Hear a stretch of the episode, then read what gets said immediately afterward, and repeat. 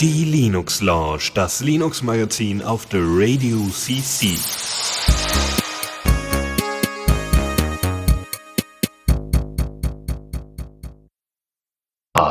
Herzlich willkommen zu einer weiteren Ausgabe der Linux Lounge äh, auf der Radio CC. Diesmal werden wir äh, nicht nur über die Open Source Themen sprechen, über die wir sonst immer sprechen, sondern auch ein Interview haben. Aber zunächst erstmal an meinen Co-Moderator. Ich bin Dennis und äh, Michael ist auch mit dabei. Hallo. Hallo, hallo. Möchtest du unseren Gast mal vorstellen, den wir heute hier mit dabei haben? Du hast ja noch gar nicht erwähnt, es fehlt ja noch einer, den wir üblicherweise auch dabei haben. Äh, der Chris ist normalerweise auch dabei. Der lässt sich heute Abend leider entschuldigen, weil der ein wenig erkältet ist und deswegen sind wir jetzt erstmal nur zu zweit hier. Wobei das ist gelogen, wie Dennis gerade sagte. Wir haben noch jemanden dritten gerade bei uns. Und zwar, das ist der Daniel. Hallo Daniel. Ja, hi, freut mich. Ja, finde ich total klasse, dass du es geschafft hast, zu uns zu kommen. Vielen lieben Dank dafür. Ähm, genau. Äh, ich würde sagen, starten wir direkt durch, Dan äh, Dennis. Ja, los geht's. Alles klar. Also man muss ein bisschen Vorgeschichte dazu erzählen. Ich habe ja hier bei der Linux Launch schon des Öfteren mal irgendwelche Themen zu Open Source Firmware erwähnt. Wir hatten Coreboot diverse Male erwähnt, die Open Source Firmware Conference. Und ich habe ja so ein, so ein neben, neben Kompression, habe ich ja auch noch ein Fable für Singleboard-Computer und die äh, die, da hat es sich ergeben, dass ich dann auf einem Event war vor, boah, es ist jetzt schon fast zwei Monate her, glaube ich. Äh, das, das heißt Evoke. Das ist ein Demo-Szene-Event, wo so Leute sind, die Low-Level-Grafikeffekte programmieren. Äh, und da saß mir gegenüber jemanden, den ich doch schon mal kannte, den ich auch im Labor gesehen habe, nämlich der Daniel saß da. Wir haben ein bisschen gequatscht und habe ich dann gesagt so, hey, hier lustige Projekte und hier ist irgendwie ein Projekt für Kamerafirmen. Er meint so, ja, da mache ich mit. Und ich so, oh, krass. Und hier ist irgendwie eine Seite über Singleboard-Computer im Wiki, äh, das SunXE-Wiki oder so, wo ich spannende Sachen finde. Er meint so, ja, da habe ich beigetragen, die ist von mir. Und ich so, wow, du machst ja irgendwie bei allem mit, was ich cool finde. Das sind irgendwie tausend Themen. Und da habe ich doch gesagt, komm doch mal vorbei und komm in unsere Sendung. Und äh, deswegen würde ich erstmal sagen, damit die anderen auch ein bisschen wissen, um wen es geht, äh, möchte ich einmal kurz vorstellen, wer du bist, woher du kommst und äh, ja. Ja, hi, also erstmal nochmal vielen, vielen herzlichen Dank für die Einladung. Ähm, dass ich auch Vertretung machen würde heute, naja, gut, ist jetzt eher Zufall, äh, aber auch irgendwie ganz witzig. Ähm, ja, ich bin selber jetzt seit vielen, vielen Jahren Software-Ingenieur und halt auch im Labor in Bochum, im Hackerspace äh, immer mal wieder gewesen. Jetzt in den letzten Jahren nicht unbedingt mehr ganz so und bin aber auch sehr, sehr viel sonst irgendwie unterwegs. Und naja, was mache ich eigentlich in meiner Berufszeit so? Bin ich für Applikationen zuständig, das heißt Web und auch ein bisschen Mobile Applications machen wir in meiner Firma. Naja, aber ich habe halt auch so ein Hobby und das hat sich etwas, ja, ähm, exponentiell entwickelt, wie man sagen könnte, äh, durch jemanden aus dem Labor. Das war damals der Philipp, den ich ja getroffen habe und der hat mich so ein bisschen in die Firmware-Ecke reingezogen. Und naja, ich habe selber in meinem Studium damals, ich habe IT-Sicherheit in Bochum studiert, habe ich halt auch mit Low-Level-Programmierung dann ein bisschen da zu tun gehabt, habe da halt auch ein paar Sachen kennengelernt, so mit Mikrocontrollern. Das war irgendwann mal so ein Projekt halt äh, zur Uni dann. Und da habe ich gesagt, ja, kann man ja witzige Sachen irgendwie mitmachen, aber es war irgendwie nie so wirklich zugänglich. Ne? Also das, was wir zum Beispiel an der Uni halt hatten, das war mit so einer proprietären Entwicklungsumgebung. Ich habe irgendwann nochmal die Uni gewechselt zu Fernuni Hagen. Da gab es dann auch irgendeinen so Mikrocontroller äh, zu entwickeln und dafür haben wir noch nicht mal einfach nur proprietäre Software gekriegt, sondern wir haben sogar eine virtuelle Maschine gekriegt, wo proprietäre Software für uns vorher eingerichtet wurde und das war noch so zu den Zeiten, da war das mit der Hardwarebeschleunigung für virtuelle Maschinen noch nicht ganz so verfügbar wie heute. Da musste man spezielle Sachen erstmal so im BIOS einstellen, damit das überhaupt ging und so. Naja, und dafür musste ich mir erstmal, weil mein Laptop das auch selber gar nicht konnte, erstmal noch einen neuen Laptop holen. Da habe ich mir damals einen, ja, so ein refurbished ThinkPad geholt. Das war jetzt so die T400er Reihe, die war damals dann schon so na, aus dem Business so ein bisschen raus. Dann konnte man die relativ günstig kriegen. Für mich als Schuli genau richtig. Ja, und dann hat sich das irgendwie so ein bisschen verselbstständigt. Dann habe ich mir mal mehr irgendwie diesen ganzen Firmware-Kram so angeschaut. Ja, und heute bin ich da relativ tief drin. Ähm, ich muss auch dazu sagen, ich habe schon als Schüler auch noch lange vor der Uni, habe ich auch schon mit Programmieren ein bisschen was zu tun gehabt. Da habe ich in Programmiersprache Pascal vermittelt bekommen. Ich habe in der Schule dann selber auch ja, einen Informatikkurs gehabt mit einem sehr, sehr guten Lehrer. Da hatten wir sehr, sehr viel Glück. Ähm, und da haben wir sehr, sehr viel gelernt. Und ja, irgendwie hat mich das auch nie losgelassen, noch mal ein bisschen was irgendwie mit Betriebssystemen zum Beispiel zu machen. Dann bin ich da auch noch mal irgendwie tiefer reingekommen. Und wenn man sich am Ende so diesen ganzen Brei so ein bisschen anschaut, Hardware, Firmware, Betriebssysteme, dann ist das eigentlich alles so ziemlich eine dicke Soße nur. Und da muss man sich so ein bisschen zurechtfinden. Ja, und äh, jetzt bin ich hier.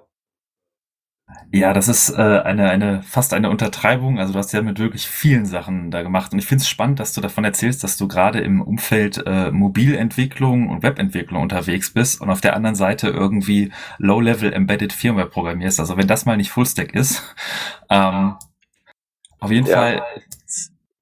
Also das äh, sagen auch manchmal Leute irgendwie, dass das ja nicht unbedingt zusammenpassen würde. Aber tatsächlich, das ist der Witz dabei, wenn man einfach mal sich so ein bisschen das äh, Software Engineering anschaut, eigentlich ist das wirklich alles genau das Gleiche.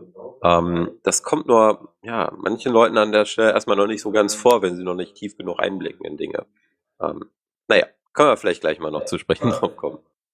Ich wollte sagen, wir haben eine ganze Menge an Themen. Ähm, ich glaube, die Abstraktionsebene ist normalerweise im Webumfeld eine andere als auf Hardware-Ebene. Aber fangen wir mal von vorne an. Also du erwähnst auch das Labor, ein Hackspace, wo auch der Dennis und ich auch zwischendurch unterwegs sind. Und äh, du bist auch im Chaospod, glaube ich, aktiv. Ähm, genau, da kann man dich also finden. Da bist du aktuell noch aktiv oder wie stehst du da im Zusammenhang mit den Hackspaces? Ja, genau. Also ich wohne selber in Essen. Äh, für mich ist es äh, ja auch ein bisschen besser erreichbar. Und tatsächlich war ich auch nachher wieder in den Chaospot drüber. Ähm, werde auch nächsten Mittwoch wieder dort sein. Da kann ich gleich auch noch mal so ein bisschen äh, zu erzählen. Da haben wir nämlich so ein paar interessante Dinge vor. Und da haben sich jetzt gerade auch frisch erst so einige Leute gefunden, die auch Interesse haben, mal so ein bisschen an Dingen mehr so rumzuhacken. Und da haben wir ein paar coole Projekte angefangen. So. Ja, ich hatte dich zum Beispiel kennengelernt einmal im Labor, äh, als es um Coreboot ging. Da kommen wir auch später noch zu. Ähm, wir haben eine ganze Liste an Themen, aber ich würde mal ganz kurz anfangen, weil eine Sache, die so, glaube ich, die meisten Sachen vereint, ist irgendwie äh, das, was ich den klassischen Hacker-Gedanken bezeichnen würde. Äh, der Wunsch, Dinge zu verstehen und Dinge auf unterster Ebene kontrollieren zu können. Also alle Gadgets, die man so in die Finger kriegt, hacken zu können. Äh, und das ist auch auf deiner Webseite einer der, der Titel hier, äh, Gadgets hacken. Ähm, wie kommt man da drauf? Was machst du da? Was kann man sich darunter vorstellen? Ja, das ist tatsächlich irgendwie so, ja, mehr oder minder auch so ein Zufallsding einfach nur gewesen. Ähm, wie halt manche andere Leute auch, bin ich irgendwann mal auf die äh, tolle Seite aliexpress.com gekommen. Und da findet man halt wirklich allen möglichen Quatsch, den man sich nur irgendwie ausdenken kann. Ähm, tatsächlich aber halt auch sehr, sehr viel Hardware, auch viele Sachen, die man ja so im Alltag eigentlich ganz gut gebrauchen kann. Da kann alles Mögliche sein. Ne? Das können irgendwie, weiß ich, zum Beispiel Sicherheitskameras sein, die relativ günstig sind. Das ist das, was man so typischerweise auch hier in Kiosks sieht und so. Ähm, dann gibt's da, weiß ich, so äh, USB-Sticks, die auch gleichzeitig irgendwie WLAN-Hotspots aufmachen können. Das war somit das erste, was ich mir da angeschaut habe, mal in diesem Zusammenhang. Ja, ähm, dann ja Kameras und die dazugehörigen ja so ähm, Videoserver oder so so kleine Boxen, die man sich dann an den Fernseher klemmen kann oder an irgendwie so einen Bildschirm ne, und dann so die Überwachungskameras da zusammensammelt. Also, ne, wie man das aus so einer Überwachungszentrale aus dem Film so ein bisschen so kennt. Äh, sowas gibt's ja tatsächlich wirklich so als Produkte. Ähm, sind ja relativ erschwinglich. Ja, und dann habe ich mir irgendwann mal ein paar von denen gekauft und einfach mal so geguckt, was geht da so. Ja, aber auf diesen Wireless Storages dann so ein bisschen was ausprobiert, ob ich da eigenen Code irgendwie drauf kriegen kann. Ähm, ja, hat dann auch tatsächlich geklappt. Und das habe ich dann etwas, äh, wie man so sagen würde, in den Exzess getrieben. Ähm, ich habe jetzt mittlerweile ja über 30 verschiedene Kameras mit verschiedenen Chips drin, von verschiedenen Herstellern. Äh, und ja, habe da jeweils überall meinen eigenen Code draufgepackt. Ähm, habe da auch manchmal schon ein bisschen was zu in Vorträgen erzählt, was man damit sonst so Cooles machen könnte. Ja, und dann hat sich das so ein bisschen verselbstständigt. Irgendwann habe ich mir dann auch andere Geräte angeschaut. Ich habe mir zum Beispiel sowas geholt, was man sich eigentlich vorne ins Auto packt, wo man dann ja so eine Karte zum Beispiel an sich drauf transferieren kann vom Telefon. Das kennen Leute vielleicht als Android Auto oder sonst äh, CarPlay heißt das, glaube ich, bei, äh, bei dem Fruchttelefon. Ähm, das war eigentlich dafür gedacht und dann habe ich halt mal geguckt, ja, ich habe da tatsächlich so ein Ding gefunden, da ist ein Chip drin, den ich kenne und da weiß ich, wie ich da meinen eigenen Code drauf ausführe. Ja, und äh, schwuppdiwupp hatte ich dann da irgendwann die Möglichkeit, einfach mal zum Beispiel selber ein Bild einfach auf dem Bildschirm auszugeben. Äh, und das ohne, dass da irgendwelche Firma oder überhaupt irgendwie ein Betriebssystem oder sonst wo läuft. Das war tatsächlich der erste und auch nur mein eigener Code, der da gelaufen ist, einfach nur um einfach mal ein Bild drauf anzuzeigen. Ja, und äh, dies, das, Ananas kommt man so von Höchstgen auf Stöcksken. Ich habe dann äh, dieses Jahr auf der ähm, auf der, nicht auf der GPN, auf einer anderen größeren Chaos-Veranstaltung, auf der MMCD, ja, äh, habe ich dann halt auch einen Vortrag dazu dann gehalten. Das habe ich dann unter den Titel gesteckt, Hack the Gadget und ja, die Slides dazu, die, genau, findet man halt auch auf meiner Website. Kann man sich noch mal ein bisschen durchklicken. Ansonsten empfehle ich auch die Aufzeichnung sich einfach mal anzuschauen. Du sagst jetzt einfach so schwuppdiwupp, da guckt man, ob man seinen eigenen Code darauf ausführen kann. Ich glaube, für die meisten unserer Zuhörer zumindest ist das vielleicht äh, nicht unbedingt nachvollziehbar, wie das genau funktioniert. Äh, kannst du mal so erklären, wenn man jetzt so ein Device hat, also üblicherweise haben die vielleicht irgendwie Wi-Fi und dann haben die ein Webinterface, da kann man drauf, aber da ist ja üblicherweise nicht so der, hier ist der Knopf für deine Shell, um auf dem Betriebssystem irgendwelche Dinge auszuführen. Also wie geht man da vor, wie, wie kann man herausfinden, ob man so ein Gadget nutzen kann, um irgendwie das zu hacken und irgendwie alternative Sachen drauflaufen zu lassen? Ja, also es gibt da zwei Möglichkeiten. Ich erzähle mal die einfache Möglichkeit. Jemand anders hat das schon mal gemacht. Und dann muss man das nur auch nochmal machen. Und die andere Sache ist, man steckt irgendwie so fünf Jahre seiner Lebenszeit da rein, diesen ganzen Kram irgendwie mal so ein bisschen zu durchblicken und hat dann irgendwann genügend Erfahrung damit. Und bei mir war es halt so eine Mischung aus beidem. Ähm, tatsächlich hat jemand schon mal Code dafür geschrieben, auf eben genau diesem Prozessor, der da drin ist. Ja, die Display Engine davon einfach anzusprechen und da irgendwie ein Bild auf, äh, drauf auszugeben. Den Code davon habe ich auch nicht 100% jetzt durchblickt oder so. Ähm, ich habe das aber mal genommen und dann halt bei mir selbst auch zum Laufen gebracht, noch halt mit einem Development Board. Ne? Das war noch nicht mit dem fertigen Produkt. Ähm, naja, und dann habe ich mir aber halt dieses Produkt geholt, weil ich halt ne, grundsätzlich weiß, wie man mit diesem Chip darauf arbeitet. Da habe ich geguckt, okay, irgendwo ist da halt ein Flash-Chip auf dem Board da drauf, das da drin ist. Aufschrauben lassen sich die meisten Sachen relativ einfach, ne? solange nichts irgendwie verklebt ist. Ich sage so, gerade so die ganzen billigen Gadgets, die hat man eigentlich so im Hand Handumdrehen offen. Manchmal muss man so ein bisschen gucken, wenn da so Plastikclips irgendwie dran sind, dass man die nicht unbedingt abbricht, weil man möchte die Sachen ja vielleicht doch nochmal wieder so zu machen, dass sie wieder zusammenkleben äh, oder, oder stecken oder wie auch immer. Ähm, naja, und dann habe ich halt diesen Flash-Chip da mir angeguckt, okay. Und ich wusste, man kann bei diesen Chips, kann man einfach einen Modus triggern, äh, wenn die gerade keinen Flash-Chip finden. Oder halt auch manchmal, ne, wenn man so bestimmte Pins irgendwo bespaßt. Naja, dann habe ich mir die Dokumentation zu dem Chip nochmal ein bisschen angeschaut, wo welcher Pin ist. Und dann habe ich da jetzt nichts gefunden, womit ich diesen Modus jetzt so direkt triggern konnte. Da habe ich überlegt, ja, okay, dann sorge ich einfach dafür, dass er nicht von dem Flash-Chip lesen kann. Und dazu habe ich mir an die Pins von dem Flash-Chip dann Leitungen dran gelötet. Zwei haben dafür ausgereicht. Äh, eine für einen der Pins, der halt ja dafür da ist, dass überhaupt der Kommunikationsweg möglich ist. Ich glaube, das war die, ich glaube, das war die Taktleitung, die ich da genommen habe. Kann auch eine andere gewesen sein. Na, halt, ne, irgendwas, was dafür sorgt, dass halt der Chip nicht mehr gelesen werden kann, einfach so. Ähm, ja, ich habe die Taktleitung, habe ich dann einfach auf Ground runtergezogen, ja, sprich der Takt ist dadurch gestört und dann äh, ja, funktioniert die Kommunikation nicht mehr. Und dann fällt dieser Prozessor in einen bestimmten Modus zurück.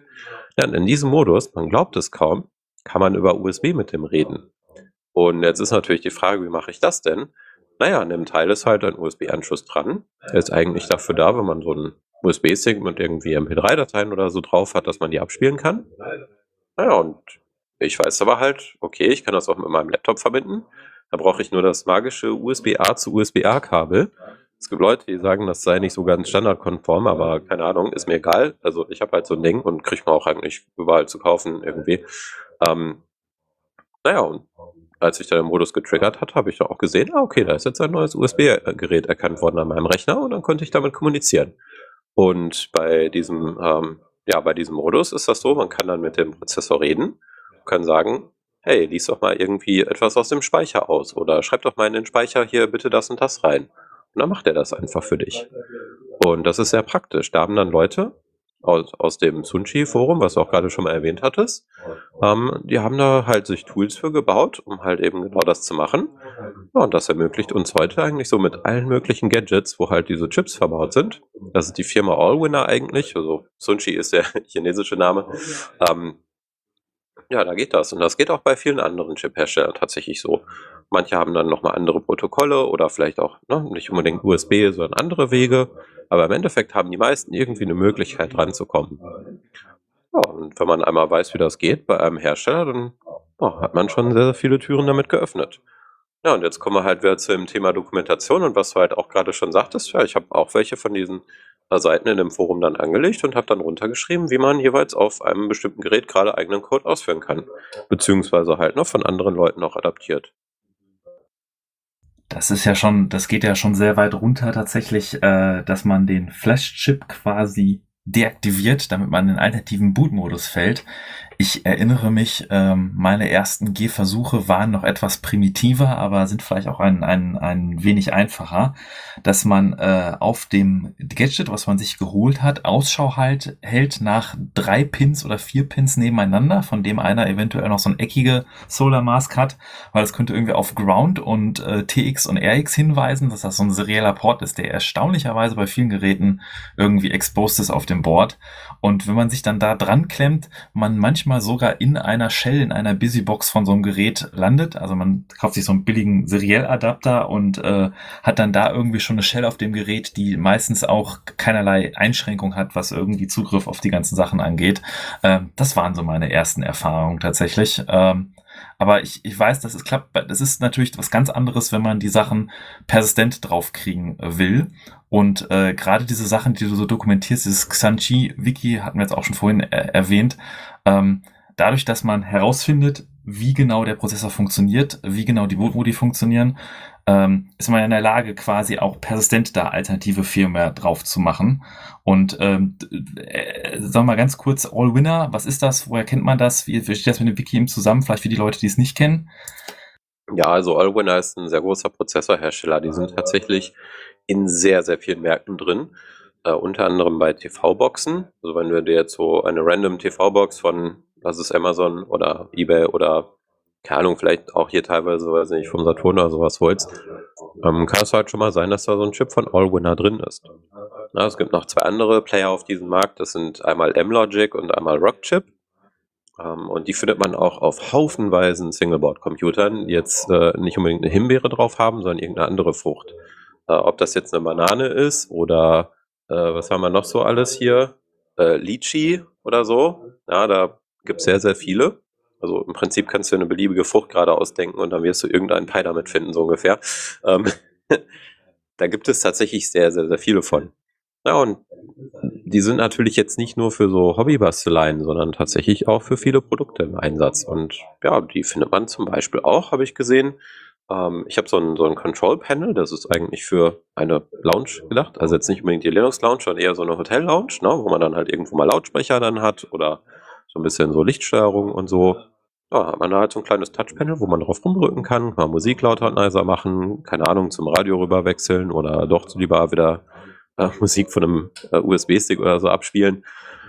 Naja, und dann gibt es hier auch, glaube ich, noch irgendwo ich glaube, also genau, so Car Entertainment System habe ich ja gerade da auch schon erwähnt. Ähm, und ich glaube, die sind auch noch in ein paar anderen Märkten drin. Das ist, wenn man das alles mal so ein bisschen sich genauer anschauen will, auch mal ganz sehr interessant, äh, auf die Suche zu gehen ähm, bei solchen, ja, diesen Quarterly Reports oder auch teilweise, teilweise Annual Reports, die solche Firmen äh, gegenüber Investoren machen. Also zum Beispiel die äh, Credit Suisse, ja, die haben zum Beispiel auch viele solcher Hersteller dann äh, mit gefördert mit irgendwelchen ja, Unterstützungspaketen und so, damit die halt ja so größere Sachen stemmen können, weil wenn du so Chips herstellen willst, es ist ja nicht so trivial, dann brauchst du ja erstmal Leute, die das abnehmen und so. Ne? Du hast ein riesiges Investment dafür. Ähm, deswegen ist das auch ein sehr, sehr hart umkämpfter Markt. Also ja, ähm, All-Winner und wie gesagt, es gibt da noch ein paar andere Chip-Hersteller ist definitiv ein sehr umkämpfter Markt. Also wenn man gerade, wie du erwähntest, gerade es gibt so viele Single-Board-Computer, die halt auch irgendwie den Heimbuster-Markt versuchen zu bedienen. Äh, nicht zuletzt seit dem Erfolg von dem Raspberry Pi Projekt, was wir auch schon öfter hier auf der Sendung, in der Sendung erwähnen. Und ähm, Jetzt ist natürlich die, die, der Support von diesen Sachen immer sehr stark unterschiedlich. Also ich, ich predige immer, äh, die Single-Board-Computer werden sehr häufig danach beworben, nach ihren Features. Und viel interessanter für mich ist tatsächlich, äh, wie gut ist das Board von Leuten wie dir zum Beispiel supported? Also wie gut haben diese, diese äh, Chips Support im Upstream-Kernel oder gibt es Treiber? Weil manchmal gibt es ja nur diesen Blob, der released wird von den Hardware-Herstellern. Das heißt dann irgendwie BSP-Kernel. Ähm, kannst du dazu was sagen, wie das zusammen funktioniert, warum ja. das der Markt so schwierig ist? Ja, genau. Also der Markt ist vor allem für Consumer schwierig, ne? weil das große Problem ist, ähm, gerade so im technischen Marketing, da kommen halt viele Details eigentlich gar nicht so rüber, die relevant für dich wären. Und die findest du dann halt erst später zum Beispiel raus. Ähm, das eine dazu, was du jetzt so ein bisschen auch angesprochen hast, ist der Punkt Commitment. Also du weißt nicht, ob der Chiphersteller von dem Produkt, was du jetzt gerade kaufst, in zwei Jahren noch irgendwie was tun wird. Oder ob die Sachen überhaupt jemals, zum Beispiel jetzt bei Linux oder auch anderen Projekten, äh, dann in dem eigentlichen Upstream-Code landen oder ob die einfach nur bei sich so ein bisschen mal rumgebastelt haben und Hauptsache, das funktioniert irgendwie. Und das ist leider ein Zustand, den wir an sehr, sehr, sehr vielen Stellen so haben. Deswegen ist somit das Beste, was passieren kann, wenn entweder sich Leute aus der Community finden, die halt dafür sorgen, dass das Ganze upstream landet, oder, was ich einen sehr interessanten Ansatz auch finde, ähm, es gibt viele Firmen, die auch Produkte auf Basis solcher Chips machen wollen, die aber selbst halt keine Probleme damit wollen. Und dann holen die sich gerne mal so eine Consulting-Firma dazu. Ähm, vielleicht habt ihr auch schon mal von manchen davon gehört. Da gibt es zum Beispiel hier in Deutschland gibt es Pengutronics, dann gibt es so Firmen wie Bootlin und so weiter. Da gibt es irgendwie so, weiß nicht, so fünf, sechs Stück oder so auf der Welt. Und die machen auch sehr viel mit diesen Chips und kümmern, kümmern sich halt auch darum, dass es so ein bisschen Tooling gibt. Ähm, aber zum Beispiel auch für einen anderen Chip-Hersteller mal neulich ein Tool ähm, Chaospot ein bisschen uns näher angeschaut und haben dann einfach mal Neues daraus geschrieben, weil das, was wir da halt bisher vorgefunden hatten, da ist halt von einer Consulting-Firma schon einiges reverse engineert worden. Das fanden wir schon ganz cool, aber wir konnten auch nicht alles machen, was wir damit machen wollten. Das war damals in Python geschrieben und ich sagte, naja gut, also Python kann ich jetzt nicht so gut, aber ich hätte gerne ein cooles Tool. Lass uns das einfach mal in Rust neu schreiben. Ja, und ähm, dann hatten wir da nach einer Zeit halt den Ansatz, konnten dann mit dem Chip auch wieder reden. Und das war jetzt in dem Fall einer von M-Logic. Ähm, kennt man zum Beispiel, wenn man sich mal ein Board von Ragjar geholt hat. Die haben da da ist das drauf. Äh, oder gibt es ja auch noch ein paar andere. Ähm, Liberal Computer zum Beispiel machen auch viel damit. Ja, und dann haben wir da auch wieder unseren eigenen Code dann äh, einfach laufen gehabt. Also in dem Sinne dann einfach, weil wir hatten dann jetzt das richtige Werkzeug dafür, dass es wirklich einfach wurde. Also, also manchmal muss man sich so Sachen einfach wirklich nur vorstellen, genauso wie im Handwerk auch. Versuch mal so eine Schraube mit der Hand einfach aufzudrehen. Ne? Je nachdem, was das für eine Schraube ist, kann das einfach bis unmöglich sein. Aber wenn du einen richtigen Schraubendreher einfach für so eine Schraube hast, ist es auf einmal überhaupt gar kein Problem. Und dann wird es wirklich sehr, sehr einfach.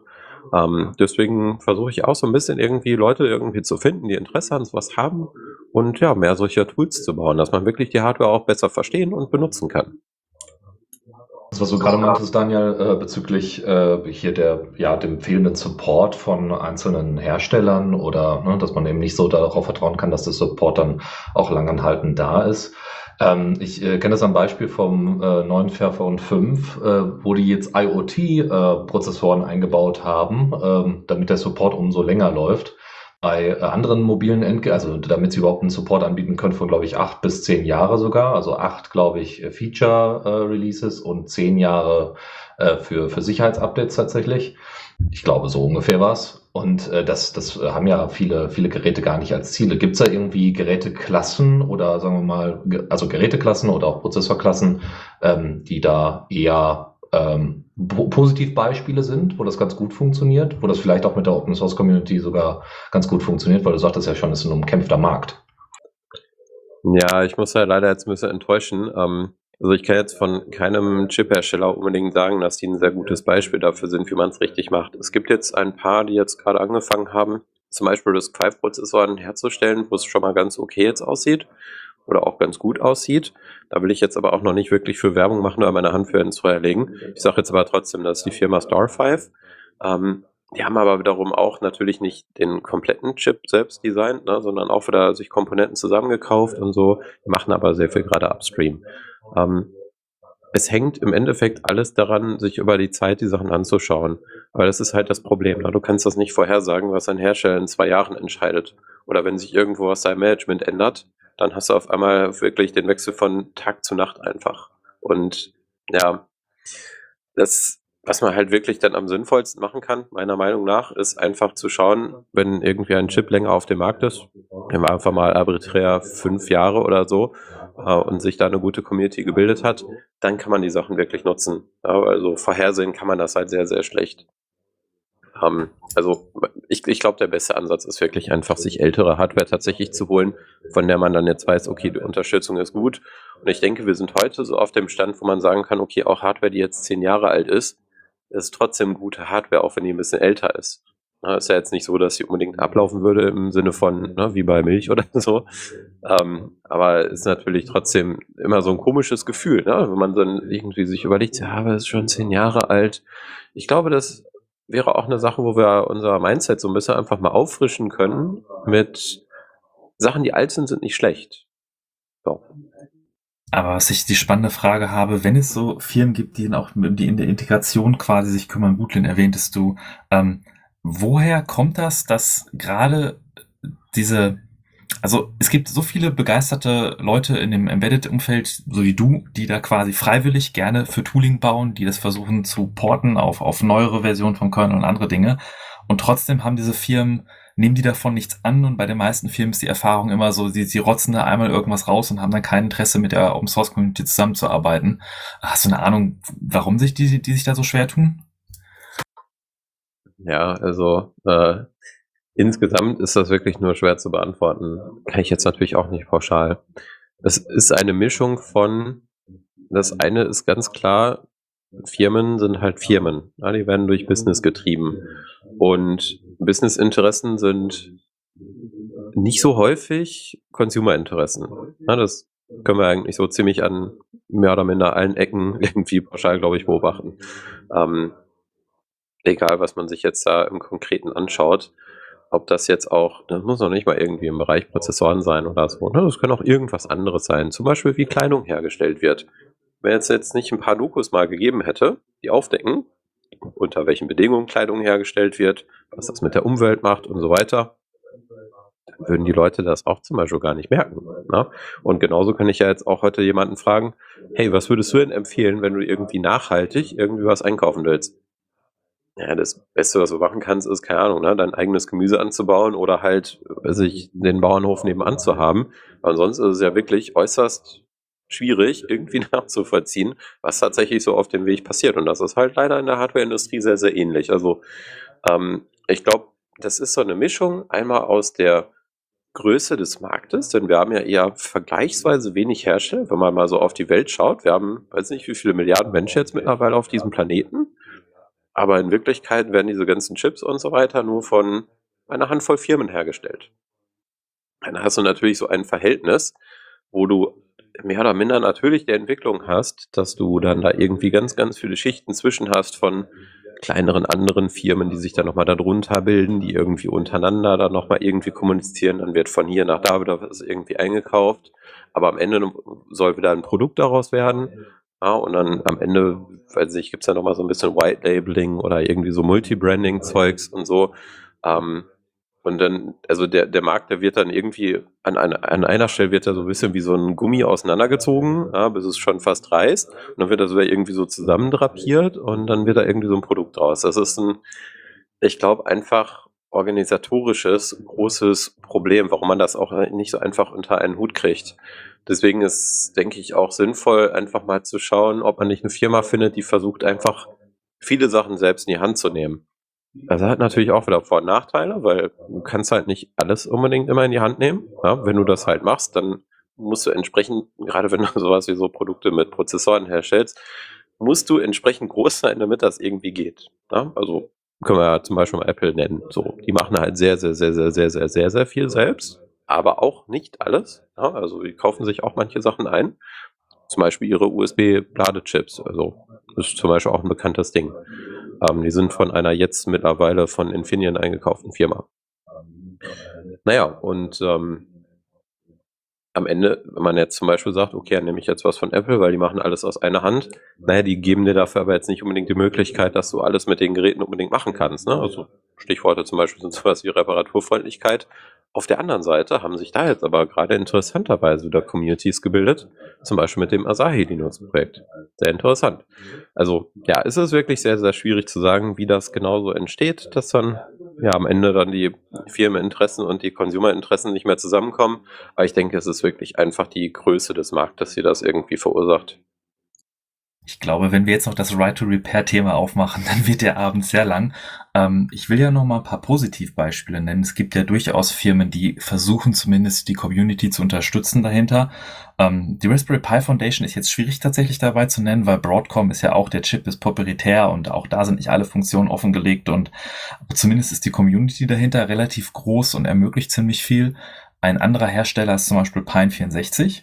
Den hatten wir jetzt auch schon ein paar Mal hier in unserer Sendung, weil die ja regelmäßig Hardware veröffentlichen, wo sie zumindest, was die Dokumentation, die sie haben, angeht, äh, vieles veröffentlichen. Was nicht heißt, dass zum Beispiel diese All-Winner-Chips sind auch größtenteils nur durch Reverse Engineering, durch Leute wie dich, äh, wirklich verstanden worden.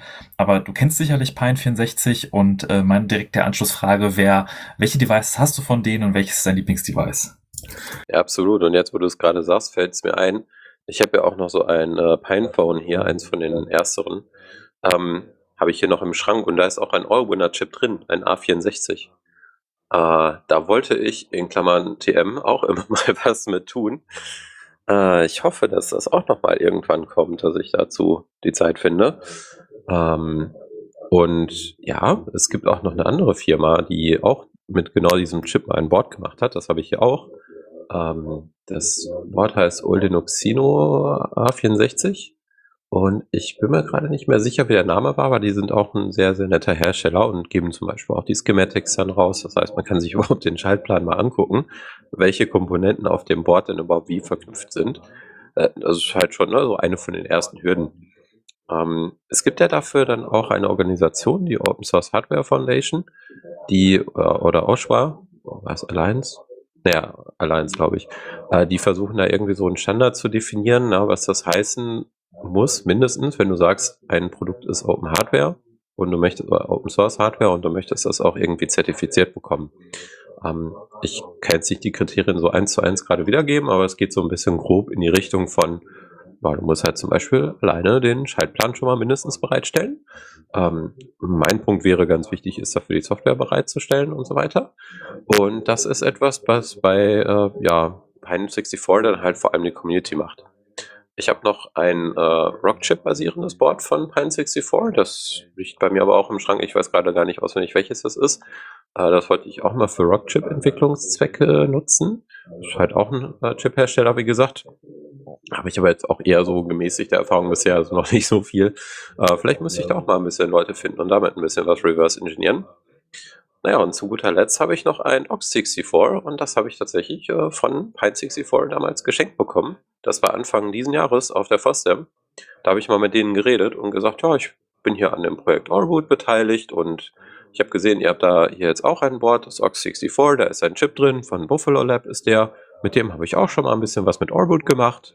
Kann ich den hier nicht kaufen, weil die haben halt da leider keinen Verkaufsstand gemacht. Meinte äh, dann der Mensch am Ende zu mir, ach, weißt du was, hier, nimm einfach so eins mit.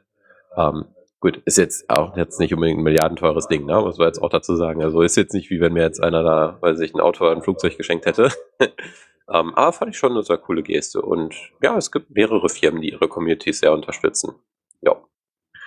Es macht also, ja schon einen mhm. riesen Unterschied, wenn man äh, alleine den Entwicklern solche Hardware zur Verfügung stellt und zumindest sich im, im kleinen Maße dafür bemüht, den die supporten, wenn sie Fragen haben, ein Community-Forum betreibt oder so. Das ist ja teilweise schon ein Riesenunterschied.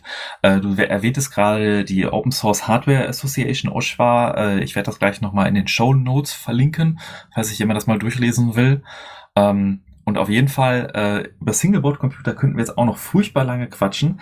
Ähm, ich will aber noch mal ganz kurz ein Thema anschneiden, weil wir es vorhin erwähnt haben.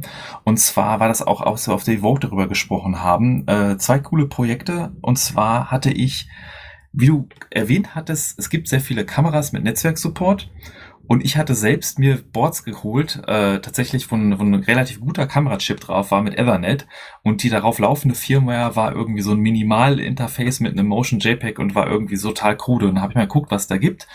Und es gibt für verschiedene Wi-Fi-Kameras gibt es ja so verschiedene alternative Firmwares, Y-Hack für die Y-Kameras fällt mir, fällt mir zum Beispiel ein. Und die sind meistens nur so auf der Ebene, dass man im Webinterface so ein paar Funktionen nachgebastelt hat und irgendwie so ein Streaming-Daemon dazu gedongelt hat. Und äh, bin dann aber über ein Projekt gestolpert, was wirklich von Grund auf den kompletten Support der, der Videochips und der das Erkennen der Videochips und es das einen, einen Baukasten bietet, dafür quasi da viel mehr drauf zu bauen. Und zwar das Projekt OpenIPC, wie ich dann erfahren habe, womit du auch zu tun hast. Richtig? Ja, genau. Also ich habe ja schon erzählt, ich habe mir einfach mal ein paar Kameras geholt und mir die alle ein bisschen näher angeschaut. Ähm, habe halt viel erstmal recherchiert, ne? was sind so die ganzen Chips, was sind da für Hersteller hinter. Naja, turns out, auf diesen Kameras läuft zu einem sehr, sehr großen Teil, habe auch Ausnahmen gefunden, zu einem sehr großen Teil läuft da einfach Linux drauf. Naja, Linux ist ja unter der Lizenz GPL. Das heißt, da sollten wir eigentlich auch den Quellcode für bekommen. Jetzt ist bei diesen ganzen Kameras allerdings dieser ganze Quellcode dafür überhaupt nicht öffentlich. Und wir sprechen jetzt nicht mal irgendwie ne, von so speziellen Apps oder Features, die die Firmen dann da irgendwie reinbauen, sondern wir sprechen eigentlich nur von einem Linux-Kernel gerade erstmal. Oder auch von einem anderen Projekt, ne, was noch ein bisschen vor äh, Linux die Initialisierung macht. Das ist das U-Boot-Projekt. Das ist auch unter der Lizenz GPL, auch so ziemlich äh, stark verwandt oder verschwägert sozusagen mit dem Linux-Kernel. Ähm, da gibt es einfach nichts öffentlich zu. Und ich habe mich dann gefragt, warum? Naja, und wenn man mal ein bisschen, äh, ja, so wie man früher so Dumpster-Diving gemacht hat, ja, so sowas ähnliches gibt es im Internet auch. Man findet manchmal irgendwo so Repositories mit irgendwelchen ZIP-Dateien drin oder irgendwelche, keine Ahnung, ne? So äh, die diversen Upload-Seiten oder sowas oder, oder Google Drive oder so.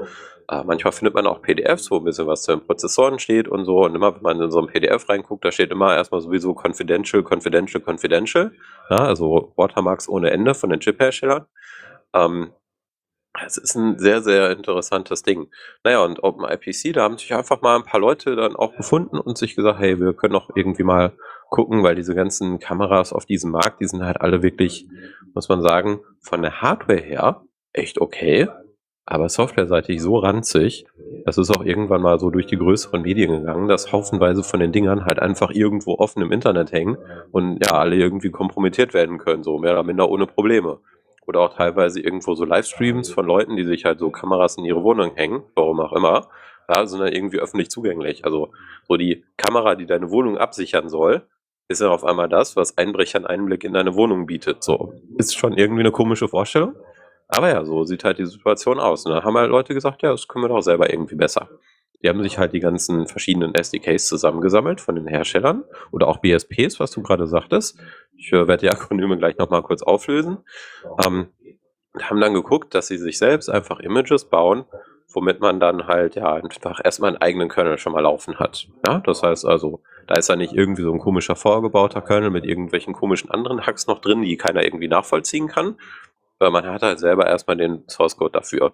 Nicht unbedingt für alles, also manchmal sind da so noch proprietäre Treiber irgendwie drin, wo es dann halt nur so Object-Files gibt, also wo man dann halt nicht mehr den Code so hat. Aber immerhin so der Rest von dem Kernel. Ne? Das ist schon mal ein sehr, sehr guter Anfang. Ja, ähm, SDKs oder BSPs, gehen wir mal kurz drauf ein. SDK steht für Software Development Kit. Eigentlich erstmal ein generischer Ausdruck, das heißt, man hat irgendwie um ja, Software auf einer Basis von etwas zu entwickeln, hat man halt so ein Kit, also ne, wie so ein Werkzeugkoffer, da ist irgendwie allen möglicher Quatsch bei. Ähm, und damit kannst du jetzt irgendwie so, so, ein Produkt bauen. Das ist so ein bisschen wie, keine Ahnung, ne, wenn man jetzt, jetzt haben wir wieder Weihnachten, dann kann man ja so Lebkuchenhäuschen irgendwie bauen. Na, dann gibt's ja auch irgendwie so fertige äh, Dinger für, dann weiß ich, ne, hast du ja deine verschiedenen Plättchen drin, dann irgendwie so ein bisschen Zuckerguss und so und damit kannst du jetzt ein lustiges eigenes Häuschen bauen. So ungefähr sind diese Software Development Kits. Naja, da sind da halt ne, die Sources drin für Linux, ein bisschen Doku dazu und dann nochmal ja, ein bisschen andere Software irgendwie. Also zum Beispiel jetzt für die Kameraanwendung dann halt ja, irgendwie so ein Streaming-Server oder so. Und dann auf der anderen Seite gibt es diesen Ausdruck BSP. Das steht für Board Support Package. Das ist quasi ja so eine Variante von so einem SDK, was halt für ein bestimmtes Board, also so ein, so ein Mainboard gemacht ist ja, jetzt in dem Fall zum Beispiel von dem, äh, von einer Kamera. Ähm, da gibt es tatsächlich auch nur ein paar Firmen, die diese ganzen Boards dann designen. Ja, und dann gibt es Firmen, die machen daraus Produkte und designen dann halt entsprechend Gehäuse drumherum. Das muss ja auch beides zusammenpassen. Ne? Das ist eine Sache, die auch zum Beispiel von außen nur schwer nachzuvollziehen ist. Ne? Wenn man jetzt irgendwie sowas wie einen Laptop machen will oder halt eine Kamera oder sonst irgendwas, muss man irgendwie ja so ein gewisses Verständnis haben von dem, was man auch als Industrial Design heute kennt. Das hat sich auch erst so über die letzten Jahrzehnte so ein bisschen entwickelt. Da war halt so diese Überlegung, okay, na, wie kriegt man das hin, irgendwie so ein vollständiges Produkt zu machen? Naja, und am Ende sieht, sieht das halt so aus, wenn du so ein fertiges Produkt hast, siehst du ja von außen nicht mehr, was drin ist. Und die von OpenIPC, die haben dann angefangen, um Wikis erstmal runterzuschreiben. Wie kommt man jetzt von außen, von so einer Kamera, nach innen rein? Wie kommt man an den Chip dran? Wie kann man mit dem reden? Und du hast gerade schon auch was von seriellen Schnittstellen erwähnt, die man gerne mal auf solchen Boards findet. Tatsächlich ist es bei sehr, sehr, sehr, sehr, sehr vielen so. Ähm, insbesondere bei diesen Kameras wird man mit 99%iger Wahrscheinlichkeit irgendwo halt ja, so eine kleine Sammlung von vier oder manchmal auch drei Pins finden, wo man dann einfach bei die serielle Schnittstelle erstmal mit dem System sprechen kann, was da drauf ist. Ja, und wenn man jetzt nicht unbedingt auf den Chip gucken kann, also die liegen meistens offen, weil diese eingebetteten Chips, die halt nicht so viel Wärme entwickeln, ne, die müssen jetzt nicht unbedingt mit einem Kühlkörper versorgt werden. Das heißt, man kann direkt ablesen, was auf dem Chip drauf ist. Und wenn man doch irgendwas da im Weg sein sollte, kann man vielleicht über die serielle Schnittstelle, über das, was man dann da beobachten kann, was da so an Text rauskommt, auch nochmal sehen, was da genau für ein Chip drin ist. Ja, und dann gehört natürlich noch dazu, was da an anderen Sachen verbaut ist. Zum Beispiel bei der Kamera ist das so, da gibt es einen Bildsensor. Ja, da gibt es so ein paar Stück von Sony zum Beispiel, das sind die IMX irgendwas. Ähm, die sind auch zum Beispiel in Telefonen heutzutage teilweise verbaut und so. Ja, also im Endeffekt Kamera ist einfach nur ein Bildsensor und eine Linse davor, so gesehen. Naja, und dann äh, gibt es da halt verschiedene Varianten von und da muss man erstmal gucken, was hat man denn genau, um die eigene Kamera halt tatsächlich bespaßen zu können. Und dafür hat OpenIPC auch da eine sehr, sehr große Übersicht gemacht im Wiki, um zu dokumentieren, was sie jetzt gerade schon alles an verschiedenen Bildsensoren unterstützen.